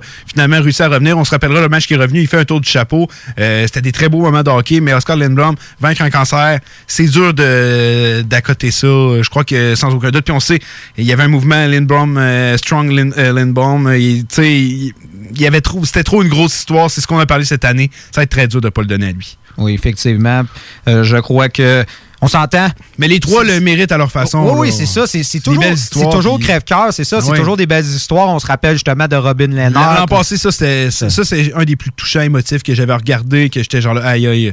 Tu vois qu'après tout ce que le gars il a passé, puis pour Jones, pour Ryan, pour Lindbaum, c'est aussi pénible pour les trois. Puis les voir revenir à l'action, euh, justement, vaincre euh, leur démon ou la maladie. C'est c'est incroyable, il faut leur donner, Ah mais on- encore une fois, on peut y aller y aller avec un gagnant, puis ça, ça va être dur de pas le donner à Oscar. Effectivement. Et le dernier trophée qui a été nommé, parce qu'il en manque, on sait que le Norris n'a pas encore été nommé. Euh, on, également le Heart. C'est qui, Le Hart, et lui qu'on attend. Cette semaine, on va le savoir. On va le savoir cette semaine. Le dernier qu'on a su, c'est le Vizina. Les trois sélections pour le Vizina sont Tokarask, Connor Hollabuck et Andrei Vasilevski. Euh, de mon côté, Tuukka Rask a été solide toute la saison. Je vais, je vais juste voir ma vision des choses. Tuukka Rask a été solide toute la saison, faut lui donner. Euh, il y a une sacrée formation devant lui. Euh, Vasilevski, euh, on se rappellera les Tampa Bay pendant un bout, on était là, crème, ils vont participer aux séries? Et Vasilevski jouait du très mauvais hockey, les, les Lightning aussi. Lorsque le Lightning s'est mis à mieux jouer, Vasilevski s'est mieux à mieux jouer. Ouais, Euh, 21 ça- victoires en 27 parties. c'est à la ça, fin de la saison. À la fin de la saison. Il dominait dire. complètement. Puis ça, André Vasilevski, c'est l'un des meilleurs gardiens, c'est pas lui, de toute la ligue, c'est indéniable. Mais Connor Lurbuck, il n'y avait pas de défensive. Personne ne voyait les Jets en série à la fin de la saison. Puis Kim, il était à la porte des séries. Connor Lurbuck a été la raison pourquoi cette équipe-là a eu une chance d'espérer. Ça a été le meilleur gardien, selon moi, euh, vu les effectifs qu'il y avait devant lui. Je peux pas croire qu'on le donnera pas à Connor Lurbuck. Moi, j'ai envie d'y aller d'une statistique intéressante au sujet de Connor Lebock. C'est le gardien qui a reçu le plus souvent 37 tirs ou plus dans une partie. Ouais, c'est une statistique que je connaissais, effectivement. 13 fois. Et quand ça l'arrive, il a 10 victoires et une seule défaite. Deux défaites également en prolongation. Donc, quand il est sollicité, il répond. Ben oui. Et je crois que c'est il a très été important. sollicité toute l'année. Pourquoi? Parce, qu'on a une- parce que Edmonton, euh, désolé pas Edmonton, Winnipeg a une mauvaise défensive. Ben oui. On va se le dire. Et je crois que Winnipeg n'aurait pas été dans la position qu'ils sont sans la présence de Connor Lebock et c'est la raison pourquoi moi je crois qu'il le mérite beaucoup plus que Vasilevski et Rask qui reposent sur deux excellentes équipes. Mais on s'entend, c'est classique. Euh, Il y a toujours un gars au du Vizina, puis c'est souvent celui qui a le plus de victoires puis qui a les meilleures moyennes comme Rask. C'est normal qu'il soit nominé. C'est tout à fait normal. Oui, puis tu remarqueras, ils sont pas souvent nominés. Ils gagnent souvent. L'année où Rask, justement, a gagné, euh, il affrontait Varlamov. Puis les Browns avaient fini à une saison incroyable. Mais Varlamov avait été une des raisons pourquoi l'Avalanche euh, avait réussi à avoir du succès cette année-là. Et on l'avait donné à Tuukka Rask. Je trouve qu'on favorise un peu trop, justement, euh, le système du gardien qui a été le meilleur dans la saison. Ça, les statistiques classiques, les moyennes puis l'efficacité. C'est ça. C'est ça, puis les victoires. Et les victoires, je pense qu'on va un peu trop de ce côté-là, euh, justement, dans la Ligue nationale. C'est sûr que quand Brobovski l'avait regagné, il avait juste été complètement dominant, mais encore une fois, les statistiques étaient au rendez-vous. Mais des fois, servez-vous de votre gros bon sens. Là. Oui, mais c'est vrai que ça, ça fait souvent ça euh, dans le cas du Vézina. Moi, ce que je remarque du côté de Rask, c'est qu'il a, a joué seulement 41 parties. Alak en a joué 31 et la fiche de Alak est impressionnante. Ben oui, Donc là, à un moment donné, on se demande si c'est vraiment grâce au gardien que l'équipe est aussi bonne que ça, alors que le Buck a joué, je pense, 58 parties. Il devait être dans les filets si les Jets voulaient gagner cette ça. année. Ouais. Quand Laurent Brossois était là, moi j'étais là, Hum, d'après moi on gagnera pas. Là. Il regarde la, je sais pas si on était d'aller sortir les statistiques de Brossois, il n'y a pas de victoire Brossois, il n'y a rien été capable d'accumuler. Euh, ça a été une fiche perdante toute la saison. Euh, je pense qu'avec les arguments qu'on vient de dire là, euh, Ben, moi, j'irais soit avec Hellebuck, qui est mon choix numéro un, ou avec Vasilevski. Ouais. Puis un autre point très intéressant que tu as amené, Rook, quand tu as parlé justement de Yaroslav Alak, on s'entend. Quand on a amené Yaroslav Alak à Boston, justement, quand on a donné un vrai de vrai deuxième gardien à Tokaras, qu'on a limité son utilisation, c'est là que Tokaras est le plus performant.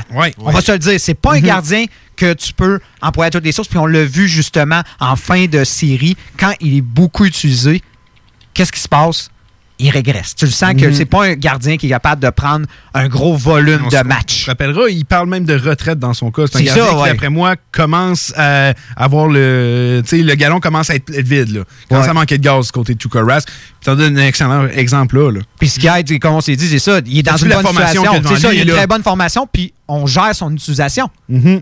Puis on peut se le permettre avec Yaroslav Alak. Je veux pas euh, dire que c'est un critère dans la nomination de du gagnant du Vézina, mais juste pour faire un petit comparatif, Alak, 18 victoires, 6 défaites, 6 défaites en prolongation, moyenne de 2,39, 919 de pourcentage d'arrêt.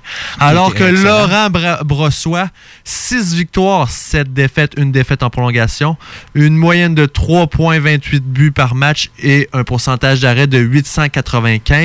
Ces statistiques se comparent avec celles de Curtis McElhaney qui est avec euh, Tampa Bay. Donc, pour moi, ça devrait être un critère qui devrait être pris en compte. Ouais, de regarder qu'est-ce que l'autre a fait quand, quand, quand l'équipe est pas là, qu'est-ce qui Mais c'est arrive? ça, mais la question, c'est ça. Est-ce que le trophée, c'est celui qui a les meilleures statistiques ou le gardien le plus important à son équipe? Ben, c'est si ça la question. c'est- Puis moi, je Est-ce pense que, oui, c'est ça. Est-ce que c'est un, un art? C'est ça, parce qu'on s'est souvent dit ça. Un art, c'est vraiment, on s'entend, le critère, c'est tu enlèves ce joueur-là. Est-ce que l'équipe fait les séries? Non. C'est là qu'on se dit que justement, c'est comme ça qu'on remet le art.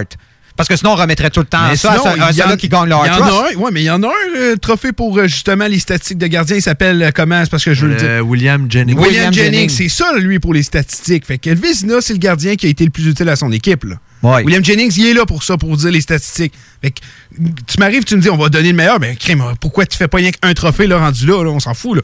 Vizina, le gardien, que si s'il était pas là, son équipe l'aurait pas, euh, aurait pas pu se rendre jusque-là. On va se dire de quoi? Entre Laurent Brossois, Yaroslav Alak et Curtis McCullini, le talent se compare quand même. là. C'est pas. T'as pas un deuxième gardien d'exception, c'est trois gardiens qui se ressemblent. Donc, euh, de voir des moyennes autant différentes entre euh, Alak et Brossois, c'est que à quelque part, l'équipe, il y a une meilleure défensive. Ben, une regarde les équipe. statistiques de Brossois la saison dernière. C'était très bon. Quand il y avait une équipe défensive devant ça, lui. ben oui. Il y avait une très, très bonne équipe. C'est pour ça défensive. qu'on lui a donné un nouveau contrat. Il y a même un bout, il y en a qui disent d'après moi, il va aller s'essayer premier avec une autre formation. Là. Il y a un bout l'an passé, le monde voulait voir Brossois plus dans les nets qu'Ellerbuck, parce qu'Ellerbuck, on sait que l'an passé, ça n'a pas été sa meilleure saison. Mais là, c'est tout l'inverse. Il n'y avait plus de défensive devant lui. Il aurait dû. Tout le monde était là. OK, oublie ça avec les Jets. Ellerbuck, ne- c'est plus le gardien qu'on avait été nommé au Vézina, justement, il y a deux ans de ça. Non, non, c'est plus lui pantoute. Mais non. Il est revenu puis il a fait la meilleure saison en carrière. Euh, mais côté de Vasilevski aussi, euh, moi, c'est mes deux favoris, mais je vais avec Connor Ellerbuck. Je pense que le gros bon sens me dit d'y aller avec lui. Euh, on va faire une pause. Au retour, un petit jeu que Crook nous a concocté. Il va, on va, je vous invite à jouer avec nous à la maison. Euh, on va voir euh, si on connaît bien justement notre histoire de la Coupe Stanley. Euh, ça devrait être fort intéressant au retour. Hockey Night in Levy. Hockey Night in Levy. Ben oui, ça c'est des opinions, du sport, puis ben du fun. Hockey Night in Levy. Sur les ondes de CJMD 96.9. CJMD 96.9. Vous êtes à l'écoute 96.9, l'alternative radio. Magique comme la grosse montagne qui cache le géant. Tu l'as même pas vu passer, pourtant il est là, yeah. 96.9, talk, rock and hip-hop.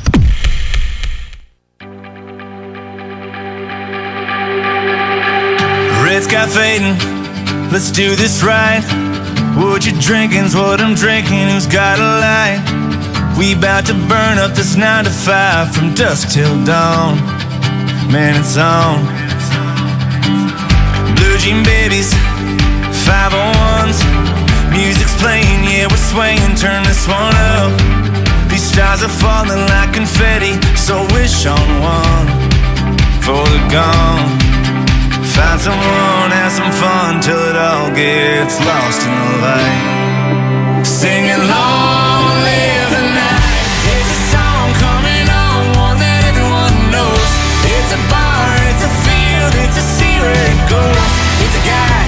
girl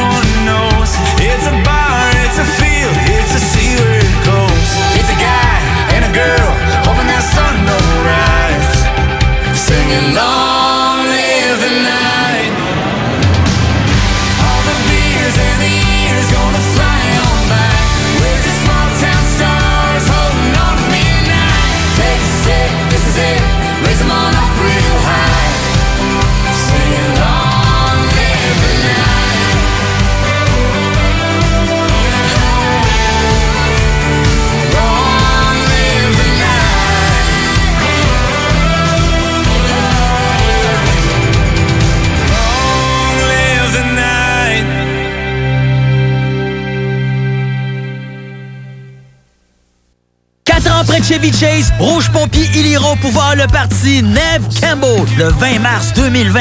Check ça.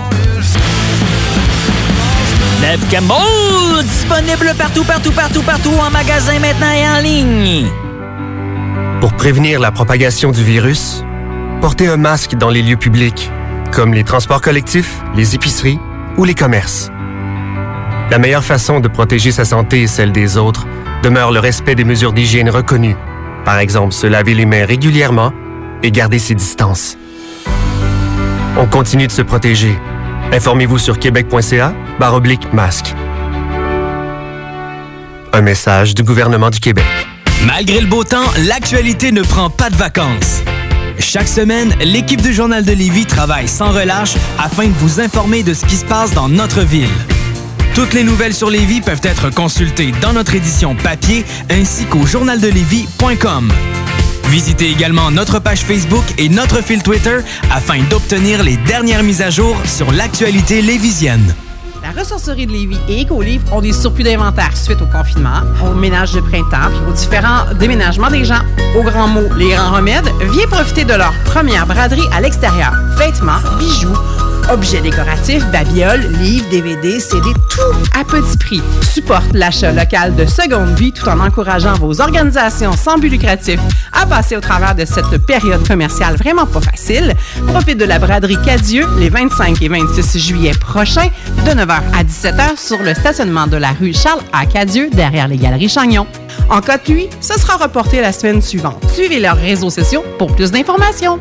Prenons quelques secondes ensemble pour parler de la perle des galeries Chagnon. Pat Smoke Meat, c'est la viande de bœuf fumée la plus savoureuse que vous trouverez en ville. Ils sont spécialisés dans le smoke meat et leur savoir-faire en la matière est légendaire. Laissez-les le préparer en sandwich pour vous ou passez chercher votre viande parfaite pour en préparer à la maison, au comptoir, take-out ou en livraison via DoorDash. Vive Pat Smoke Meat!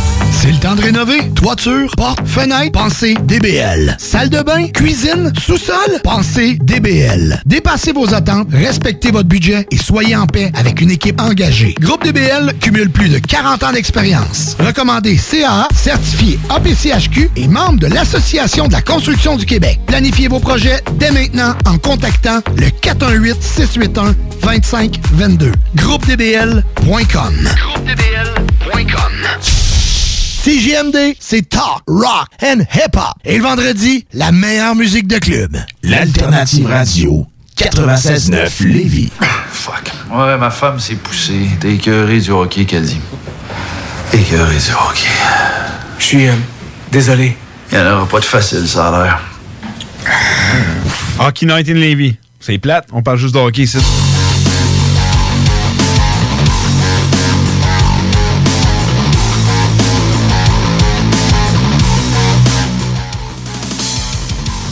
On est de retour à Hockey Night in Levy euh, pour les euh, prochaines minutes. On va y aller de notre petit jeu, puis après ça, on courte pause, puis pour revenir, on reprend vos appels justement pour euh, c'est qui les six meilleurs joueurs que vous avez vu jouer lors de toute votre vie, selon vous?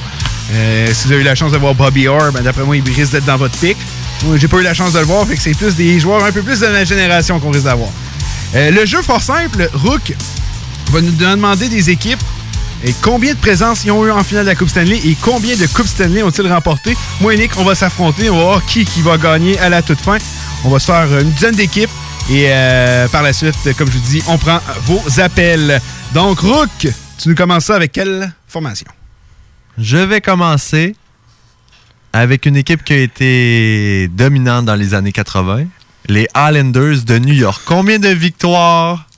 En finale de la Coupe et combien de participations? Euh, on va y aller. Check, je vais commencer à dire ma première réponse. Tu dis la tienne, puis après ça, on inversera. OK. Euh, quatre finales. euh, non, quatre Coupes Stanley, cinq, cinq finales? Euh, moi, je pense que c'est 4 Coupes Stanley aussi. Et mon souvenir, OK, Edmonton, la dernière, tout ça. Euh, moi, je dirais. Est-ce que est-ce que tu inclus dans le fond les finales Dans le fond, ils ont gagné la coupe? oui, Non, dans le fond. on inclut, ouais, on inclut du nombre. Ok, donc euh, ouais, moi je dirais plutôt non que 6 finales de, de Coupe Stanley et 4 Coupes Stanley. Donc, euh, Dale euh, a le premier point. Euh, Oh, donc, c'est eu 4-5. quatre victoires Ah. et 5 participations de 1980 à 1984. Sinon, ils n'ont jamais atteint la Ah, je finale. pensais qu'il y en Coupe. eu une autre un moment donné. Ben, la, la première année d'Edmonton, c'était c'était eux. 1-0. Donc, euh, Dale qui prend les. Il prend les scores en note. il prend les scores en note. hein. Quand il marque, hein, on- il, il veut être sûr qu'on s'en souvienne. euh, moi, je peux essayer pour perdre. Je vais y aller avec une autre équipe qui a été dominante dans la dernière décennie. décennie. Elle a même été ne- ne- nommée par la Ligue nationale comme la meilleure équipe dans les dix dernières années. Blackhawks. Les Blackhawks de Chicago. Les Blackhawks de Chicago, Moi, je connais leur nombre de coupes, fait que t'es mieux d'avoir le bon. Et Crick. OK, bon, ben c'est moi qui commence. Je vais dire, euh, je pense que c'est 8, non, 9, 8 ou 9 Coupes Stanley. Et puis je dirais que c'est au moins facilement 12 participations. Euh, je vais y aller avec 6, car ils ont doublé leur nombre de coupes Ah, Stanley. c'est vrai! Ils ont doublé. C'est donc 6 coupes Stanley et le nombre de participations, j'irais avec 12. Donc, euh, Dale, tu as tout à fait raison pour le nombre de victoires, encore une fois. Et puis, il y a eu 13 finales. Oh, on était quand même C'est parce que, d'après moi, vous oubliez celle de, de 1931, peut-être. Ah, ah, Euh, celle de 1931, mais ça, on s'en parlait souvent, celle-là. oui. Euh, Un demi-point? Demi-point? Ou pas de Euh, point pantoute? Non, pas de point pantoute. Pas de point, j'ai eu hey, 6, 13, 6, 12. On va y aller avec un demi-point. Un demi, fait que point. Rook, c'est son jeu, c'est ses règles. Point 5. Fait que 1.5 à 0. Ouais. Donc, euh, la prochaine, ça a été une équipe qui a été euh, vraiment dominante dans, dans mon enfance. Euh, elle a été, c'est une équipe qui fait partie euh, du euh, top 6 euh, des, ben, des six premières équipes de la Ligue nationale. Je vais y aller avec euh, les Red Wings de Détroit. Ça, c'est. Ok, c'est moi qui commence. Hey! Euh, de mémoire, c'est. Je vais y aller avec 9 Coupes Stanley. Hey, je pense que c'est plus que ça. 9 Coupes Stanley puis euh, 17 présences en finale? Moi, je vais y aller avec. euh, moi, je- moi, je pense que c'est 11 Coupes Stanley et je dirais au moins 18 participations en finale. Donc, euh, le demi-point va revenir à Nico cette fois-ci. Donc, il y a eu 11 victoires en finale de la Coupe Stanley. Je le savais. Et il y a eu 24 finales pour les on était loin en maudit. T'es loin. Euh, Mais c'est sûr, toutes des équipes qui sont de, justement de l'Original Six, faut penser Ouais, qu'il y a c'est plus dur. un moment ou un autre, C'est- c'est ils dur, l'ont ouais. été. hein. Parce qu'il y a des années, là, on, a- on les a pas vus. Là. Donc, je vais y aller avec une équipe qui a gagné euh, beaucoup moins souvent euh, dans, dans leur. euh, voyons. Dans leur, euh, dans leur vie. Euh, c'est euh, les Blues de Saint-Louis. Ah, ça, c'est facile, vas-y. Les Blues de Saint-Louis, ben c'est euh, crime, c'est une Coupe Stanley et 1, 2, 3, c'est 3, 4 participations en C'est finale. la bonne réponse. 1-4. C'est la bonne réponse. Bravo. Avec un point chaque. Ouais, celle-là était plus Ouais, facile. c'était facile. Ouais, ouais, trois finales de suite qui ont perdu les, les Puis- 3 en 4, puis après ça, Puis il faut dire qu'ils ont été en finale parce que justement aussi c'était les- le club d'expansion la première année, puis il fallait qu'il y en ait une assurément qui aille en Ouais. finale si mon souvenir est bon. Fait que, ouais. Donc, la prochaine équipe, je vais y aller avec l'équipe de Mario Lemieux. Donc, les Pingouins de Pittsburgh. C'est moi qui commence en. C'est. Euh, Moi, je le sais. 5 Coupes Stanley, puis 6 présences. Euh, moi, je suis pas mal sûr, c'est 5 Coupes Stanley puis 7 présences. C'est Dale encore. Ah! Une La seule, seule défaite, défaite. c'est contre les Wings. Ah, je pensais qu'il y en avait une. 2008. Je pensais que Mario Lemieux avait eu au moins une, une Non, autre finale. c'est lui. deux, deux finales. ça, Deux finales, ah, fait chier. Là, Mais- c'est 3.5 à 1.5. OK, donc euh, je vais y aller. Ah non, euh, j'ai deux. J'ai eu ce point-là aussi. J'ai- eu le nombre de Ouais. Stanley. Il y a donc Il y a un point 3.5 cinq. à 2. Donc, euh, je vais y aller avec euh, deux dernières. Oh, ouais, deux. OK, parfait. Donc, euh, j'y vais avec une équipe qui a été dominante dans les années 70, les Flyers de Philadelphie. C'est la ligue de commencer. Deux Coupes Stanley et je dirais juste, juste trois participations. Non, peut-être qu'il y en a eu plus. Je vais dire quatre. On va dire 4. Deux, deux Coupes Stanley, 4 participations. Je crois aussi que c'est la bonne réponse, 2-4. Alors, c'est euh, euh, deux victoires en 74 et en 75. Et sinon, il y a eu huit présences en finale Hein? de la Coupe. On se souviendra en 2010. Oui, c'est celle-là que je pensais. Puis je euh, pensais qu'il y en avait peut-être une autre dans leur période de gloire des Bus Street Bullies puis tout ça. hein. Avec un certain euh, Scott Layton euh, Oh, ouais. dans les filets. OK. euh, on a le... tu- On, On a le temps, faisant une, peut-être même une autre si on est capable. Ouais, si on est capable. Mettons, si, si Dave fait un point puis je peux plus le rattraper, c'est fini. OK. Euh, donc, euh, on va en faire deux, OK, les boys? OK. Donc, la prochaine, je vais y aller avec les Rangers de New York. Ah, c'est chiant, ça, les Et- Bonne chance. Eh, C'était à moi de commencer, là. Je pense que oui. Ouais, c'est bon. De toute façon, peu importe ce que tu dis, Hey, euh, je, suivrai pas ça. 94, puis la finale. Fait que là, je sais que. euh, je vais y aller avec 5 Coupes Stanley. Ah non, plus que ça. On va y aller avec 7 Coupes Stanley, puis qua- euh, pff, 16 présences à finale de la Coupe. Euh, moi, je dis, bon, ben, j'en ai une, deux, trois. Moi, je dirais 7 Coupes Stanley puis 14 présences en finale.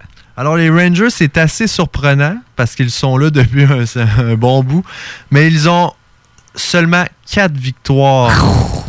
Parce que. Avant 1994, leur dernière Coupe Stanley était en 1940 pendant la, pendant la Deuxième Guerre mondiale. C'est vrai que eux, c'est vrai que eux, ça a pris du temps entre leurs deux coupes. Tu sais, on, on rit des Maple Leafs, mais Flair- les Rangers aussi, ça a fait ça pendant très longtemps. là. C'est un peu comme Chicago là, en 2010 quand ils avaient gagné, ça faisait tellement ça faisait de temps. très longtemps aussi. Donc, que personne n'a de point La finale de la Coupe, F- euh, finale de la Coupe pour les Rangers? Ouais, le nombre? Euh, c'est 11. Ah. Oh.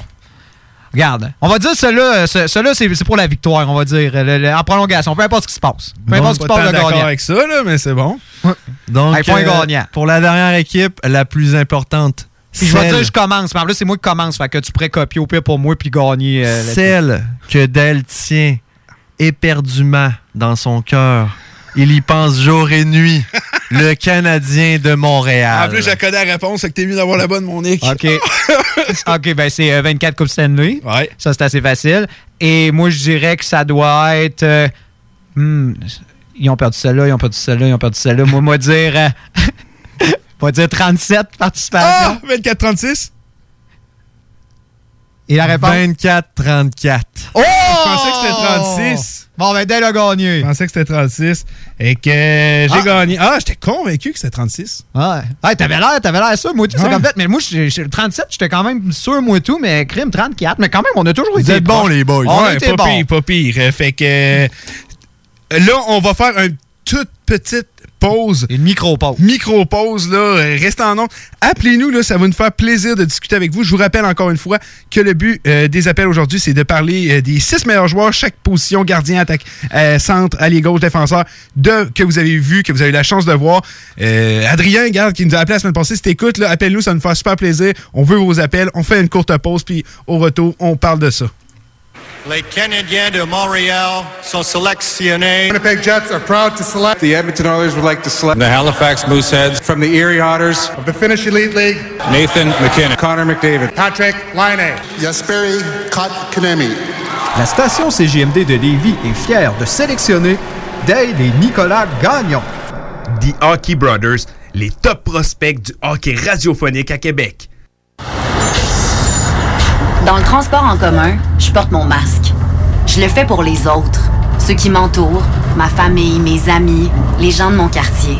Je le fais parce qu'on a tous un rôle à jouer envers notre communauté, envers ceux qu'on aime. Parce que la COVID-19 est toujours là. Faut pas lâcher. Faut continuer de bien se protéger. Face à un virus aussi tenace, en transport en commun, on doit tous porter le masque. Tous contre un, tous contre la COVID-19. Un message du gouvernement du Québec. Le bingo fait son apparition sur nos ondes dès le 13 septembre. Dès le 13 septembre. Visite le 969fm.ca pour connaître les différents points de vente pouvant te fournir le nécessaire pour y participer.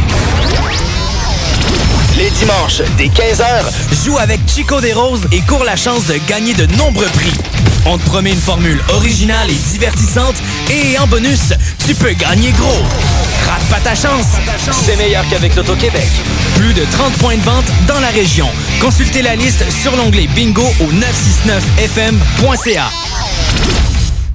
C'est le temps de rénover. Toiture, porte, fenêtre, pensez DBL. Salle de bain, cuisine, sous-sol, pensez DBL. Dépassez vos attentes, respectez votre budget et soyez en paix avec une équipe engagée. Groupe DBL cumule plus de 40 ans d'expérience. Recommandé CAA, certifié APCHQ et membre de l'Association de la construction du Québec. Planifiez vos projets dès maintenant en contactant le 418-681-2522. GroupeDBL.com. GroupeDBL.com. Vous écoutez le 96.9 FM Lévis. Hockey Night in Levy. Hockey Night in Levy. Ben oui, ça c'est des opinions, du sport, puis ben du fun. Hockey Night in Levy. Sur les ondes de CJMD 96.9. CJMD 96.9. On est de retour, comme j'avais dit, la pause, elle allait être short, elle l'a été. Euh, donc, on attend vos appels en studio pour justement euh, parler de meilleurs joueurs que vous avez vus de toute votre carrière, position par position. On va commencer, les gars. Euh, de notre côté, gardien, on va commencer. Si j'entends Mike Vernon, les boys, vous avez pas compris le jeu, OK? Qu'on l'ait vu. Ouais, faut qu'on l'ait vu, faut qu'on l'ait vu. Puis tu sais, Patrick Roy de fin de carrière, moi je pense pas qu'en 2001 c'était là qu'il était à son meilleur. Je pense pas non plus que ça devrait être une des réponses. Euh, de mon côté, j'ai beaucoup hésité. Justement, le Dominator, j'étais genre là, on l'a-tu assez vu ou tout? J'ai pas pu aller avec lui, mais j'ai été avec un gardien qui on pourrait y aller des comparatifs avec lui, malgré que sa carrière a pas été. euh, son pic a pas été très long, on l'a connu très vieux. Je vais avec Tim Thomas de mon Oh côté. oui, excellent choix. Meilleur gardien que j'ai vu de ma vie. On se rappellera de la conquête de la Coupe avec les Browns. S'il était pas là, il n'y en avait pas de Coupe pour les Browns. Quel gardien ça a été, Tim Thomas? Des statistiques incroyables. Je vais avec Tim Thomas de mon côté. Toi, mon rook, Je vais y aller avec un choix contesté peut-être, mais je vais avec euh, parce que c'est lui que j'ai vu euh, le plus souvent dans ma vie. Puis oui, il y a eu des il y a eu des excellents moments dans sa carrière. Il est encore actif. C'est Carey Price. Euh, Ah! Je suis désolé les boys, euh, mais pour moi c'est c'est un gardien que qui devrait qui aurait mérité de gagner une coupe. Il va peut-être la gagner, je le pense pas. Avec mon père est en train de sacrer à la maison, moi. Je suis désolé, Roger. je le fais pour toi. Puis c'est comique qu'on fait ce top-là parce que justement, pendant la période du euh, justement du confinement, tout ça, la Ligue nationale sortait souvent des tops pour euh, justement garder de l'intérêt sur leurs réseaux sociaux. Puis ils avaient justement fait un top 16 des meilleurs joueurs euh, à chaque position. Puis j'étais allé regarder pour, euh, pour le plaisir, justement. En fond, ils l'ont fait de 1967 à maintenant. Pour vous dire, Tim Thomas, il était dans le top euh, 16, il était à 16e place et Kerry Price, 13e. Qui ça qui avait fait ça? Euh, la Ligue nationale. OK. Tu sais, Les, les éditeurs de la Ligue nationale, ils ont fait des. Tu te rappelles, dans le temps justement Ouais. du confinement, c'était pour garder de l'intérêt. Donc, on se ramenait des souvenirs, tout ça. Et ils ont fait le top des, des 16 meilleurs gardiens. Et moi, bizarrement, mon premier choix, c'est aussi leur premier choix.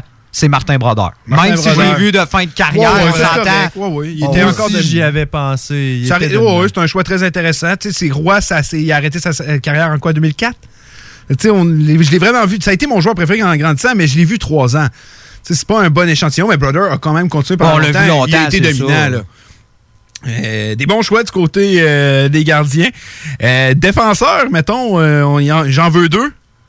Votre côté, mettons, Rook commence. Ben moi, c'est difficile de passer à côté. Je le sais que tu m'en avais parlé aussi quand on avait parlé la dernière fois. Nicolas Lidstrom. Ben ouais, C'est moi, unanime, je pense. hein. Désolé. euh, Ben, de toute façon, il s'améliorait année après année. À la fin de sa carrière, je pense qu'il était dans son pic. Il était encore très bon à il la était fin, c'est dominant. ça. Euh, donc, moi aussi, j'y vais avec Niklas Lemstrom. Je suis convaincu que Nick aussi est dans Ouais, son ouais, pic. ça, Moi, c'est le meilleur défenseur que j'ai vu jouer de toute ma vie.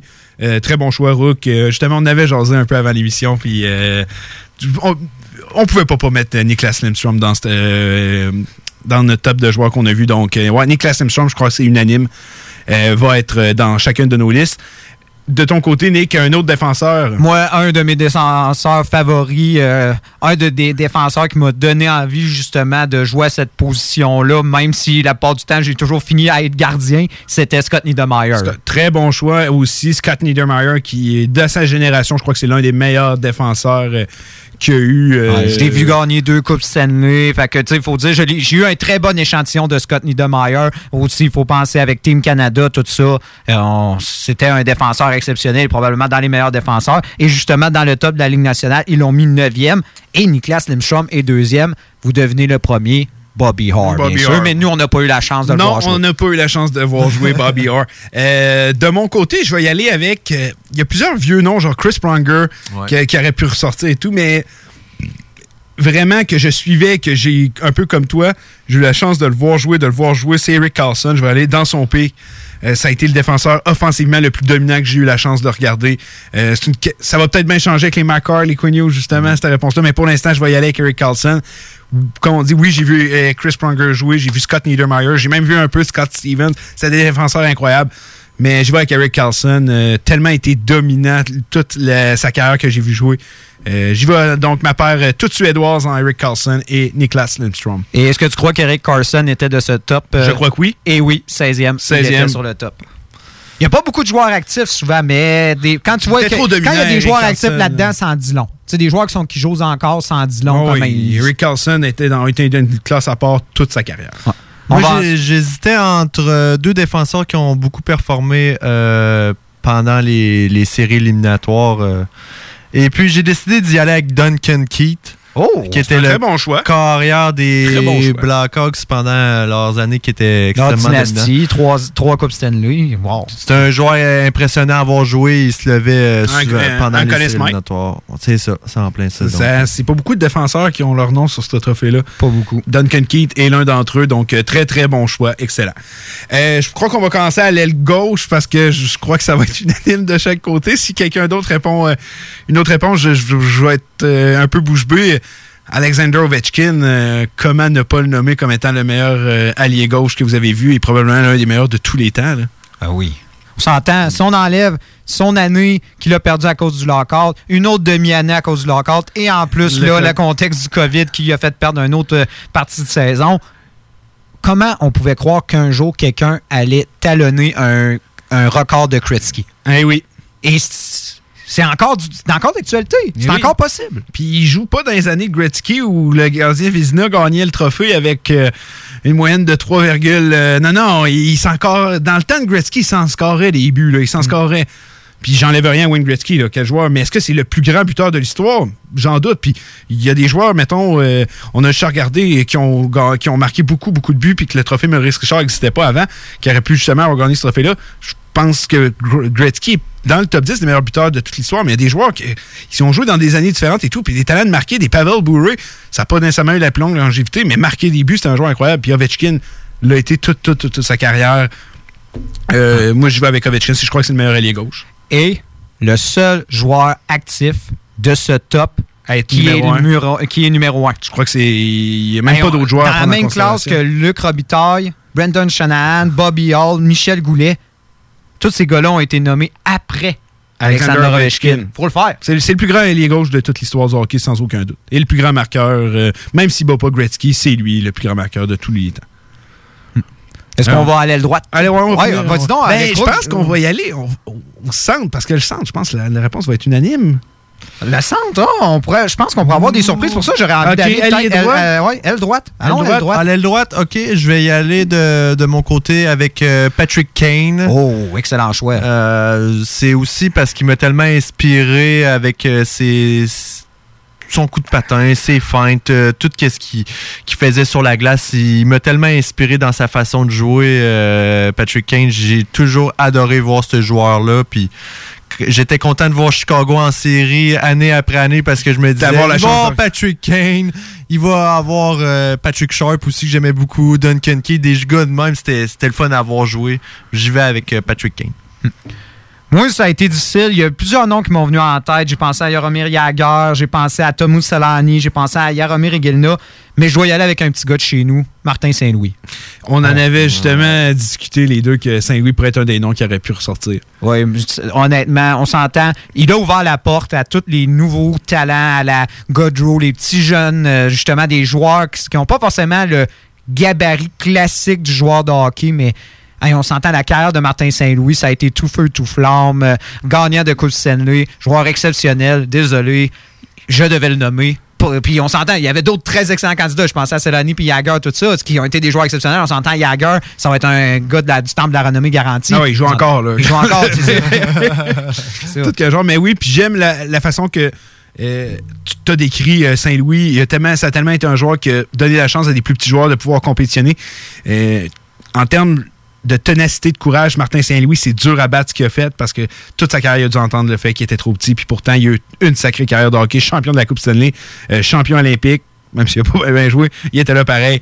Euh, champion marqueur, Martin Saint-Louis, euh, c'était un coup de cœur. euh, pour moi, c'était mon joueur préféré quand j'ai grandi, puis il mérite d'être là. J'ai beaucoup hésité justement. Patrick Kane, Martin Saint-Louis, c'est des joueurs qui ont beaucoup. Euh, euh, J'avais envie de dire, mais là, vous êtes allé avec eux. Je pense que je vais y aller euh, avec un autre joueur. Euh, c'est un joueur que ça m'a pris beaucoup de temps avant de l'apprécier. Puis quand j'ai appris à l'apprécier, je me suis dit, wow, quel joueur de hockey c'est. Autant sur la glace qu'hors de la glace. L'un des meilleurs capitaines de la Ligue nationale. C'est pas le meilleur selon moi. Euh, je vais y aller avec Blake Wheeler. Euh, je trouve que c'est un joueur qui s'est tellement amélioré année après année. Euh, c'est un joueur qui reste en santé, donc c'est pas vraiment blessé. Et euh, même s'il il a dépassé la trentaine aujourd'hui, ça reste un joueur des plus dominants de la Ligue nationale. Puis ses qualités de capitaine aussi qui m'impressionnent beaucoup avec les Jets de Winnipeg. Blake Wheeler de mon côté, c'est ma réponse pour l'aile droit, mais Patrick Kane, Martin Saint-Louis ont été des joueurs incroyables aussi. Je vais le donner. Tenu Solani, tu l'as nommé. Pavel Bure. Pavel Bure. C'est pas les joueurs qui manquent, là. Mais de ce que j'ai j'ai pu voir l'évolution de l'évolution de ce joueur-là, puis ça m'a impressionné le joueur qui est devenu. Que, à 25 ans, je suis pas sûr que je le prenais dans mon équipe, mais aujourd'hui à 32, 33, je- je- c'est indéniable. Je le veux en formation, je le veux comme leader, puis c'est c'est pour ça que je vais avec Blake Wheeler de mon côté. Euh, au niveau au centre, Nick semblait dire que ça va pas être unanime. J'ai hâte de voir. Euh, Rook, vas-y. Moi, c'est le joueur que j'ai le plus aimé regarder jouer de, de, de tout ce que j'ai vu du hockey. C'est Pavel Datsuk. Qui, moi, c'est vraiment des joueurs qui ont des feintes, qui sont créatifs. C'est pour ça que j'aime autant Elias Peterson. Je pense qu'Elias Peterson, c'est comme une version nouvelle de Pavel Datsuk. C'est des C'est gars. vrai, c'est très belle comparaison. C'est pas des gars super physiques, mais hey, tu les regardes jouer puis ça tente de regarder la partie. Il faut un joueur comme ça sur la glace pour, pour vouloir euh, encore plus de hockey. On se souvient de ses feintes en tir de barrage. Ouais. euh, Ah, euh, on continue, on continue. même, je me rappelle d'un souvenir euh, assez récent. Je pense que c'était sa dernière série éliminatoire. En tout cas, il affrontait, euh, il affrontait Boston ou Tampa Bay. Détroit se faisait anéantir. Ouais. Et puis, il avait fait une feinte tellement magique, mais c'était comme tellement banal en même temps, vu que c'était lui, que j'en revenais pas. Donc, euh, oui, c'est ça. Encore une fois, c'est pour sa Ah, créativité. le, je vais le avec Pavel magicien, Datsyuk. c'était carrément. euh, Puis Datchuk, euh, c'est pas lui que je vais mettre premier, mais c'est un de mes plus beaux souvenirs d'enfance euh, avec le hockey. C'est Pavel Datchuk, Henry Zetterberg. Je me rappelle quand j'étais jeune, je me levais le matin plus tôt pour pouvoir écouter Sport 30. Je mangeais une toast au beurre de pinot de confiture. Puis j'attendais juste de voir les résumés des Red Wings parce que voir les deux joueurs ensemble, j'étais là, ils sont tellement incroyables à regarder. Euh, en tant qu'enfant, j'étais, j'ai jamais été fan des Wings, mais j'étais émerveillé à regarder Ah. Même les deux chose, joueurs. Et chaque matin, des- tellement des beaux souvenirs que je jouais assis devant ma TV à regarder ça. Puis j'étais là, wow, comment ils sont capables de faire ça, les deux ensemble.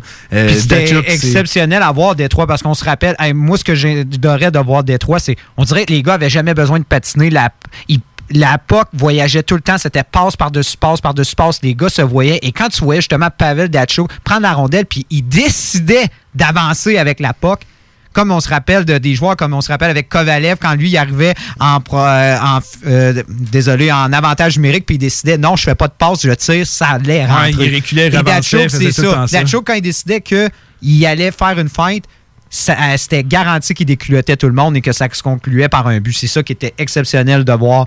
Et ça demeure probablement un des joueurs les plus impressionnants de l'histoire, juste à regarder. Et c'est un excellent choix, on va se le dire. Et toi, Nick?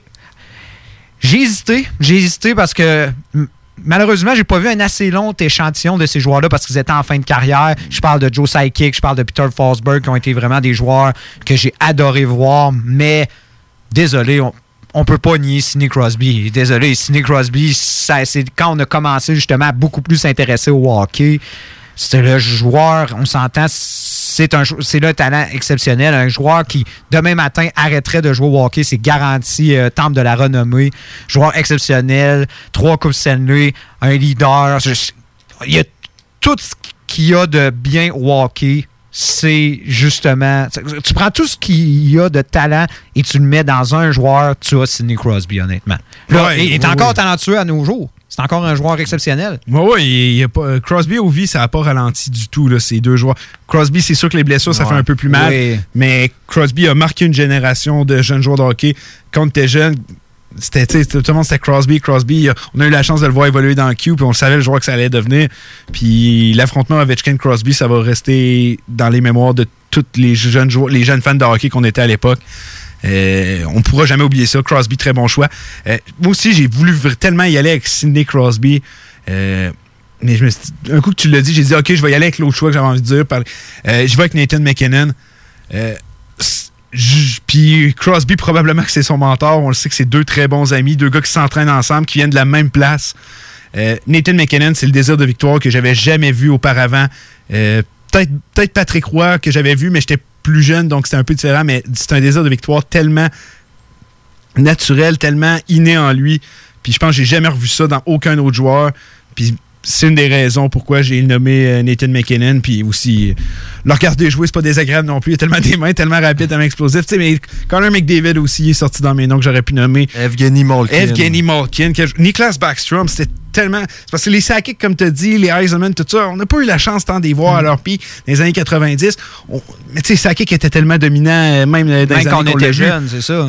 Mais tu sais, Malkin, Crosby, Backstrom, McDavid, McKinnon maintenant. On les a vus jour 1 à. oui, on les a tous vus. Puis il n'y a pas une meilleure réponse que l'autre. C'est tous des joueurs incroyables. Puis euh, c'est pour ça que j'ai été avec Nathan McKinnon.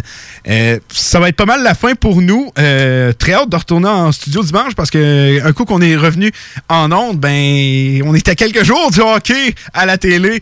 Euh, j'ai très, très, très hâte. Euh, Rook, merci d'avoir été là. Nick aussi. Toujours un plaisir de t'avoir avec nous, Rook, quand tu te présentes. Merci beaucoup. Euh, on va être de retour la semaine prochaine. Je vous souhaite une excellente hockey, euh, une, une excellente semaine, j'allais dire une excellente hockey.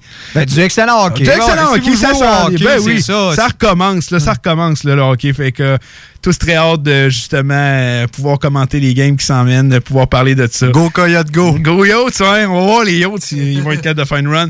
Euh, donc c'était les Hockey Brothers et ainsi aussi Rook avec nous. On est de retour la semaine prochaine, puis je vous souhaite une excellente semaine à vous. Les Canadiens de Montréal sont sélectionnés. Winnipeg Jets are proud to select. The Edmonton Oilers would like to select. The Halifax Mooseheads. From the Erie Otters. Of the Finnish Elite League. Nathan McKinnon. Connor McDavid. Patrick Laine. Jesperi Kotkaniemi. La station CGMD de Lévis est fière de sélectionner Dale et Nicolas Gagnon. The Hockey Brothers, les top prospects du hockey radiophonique à Québec.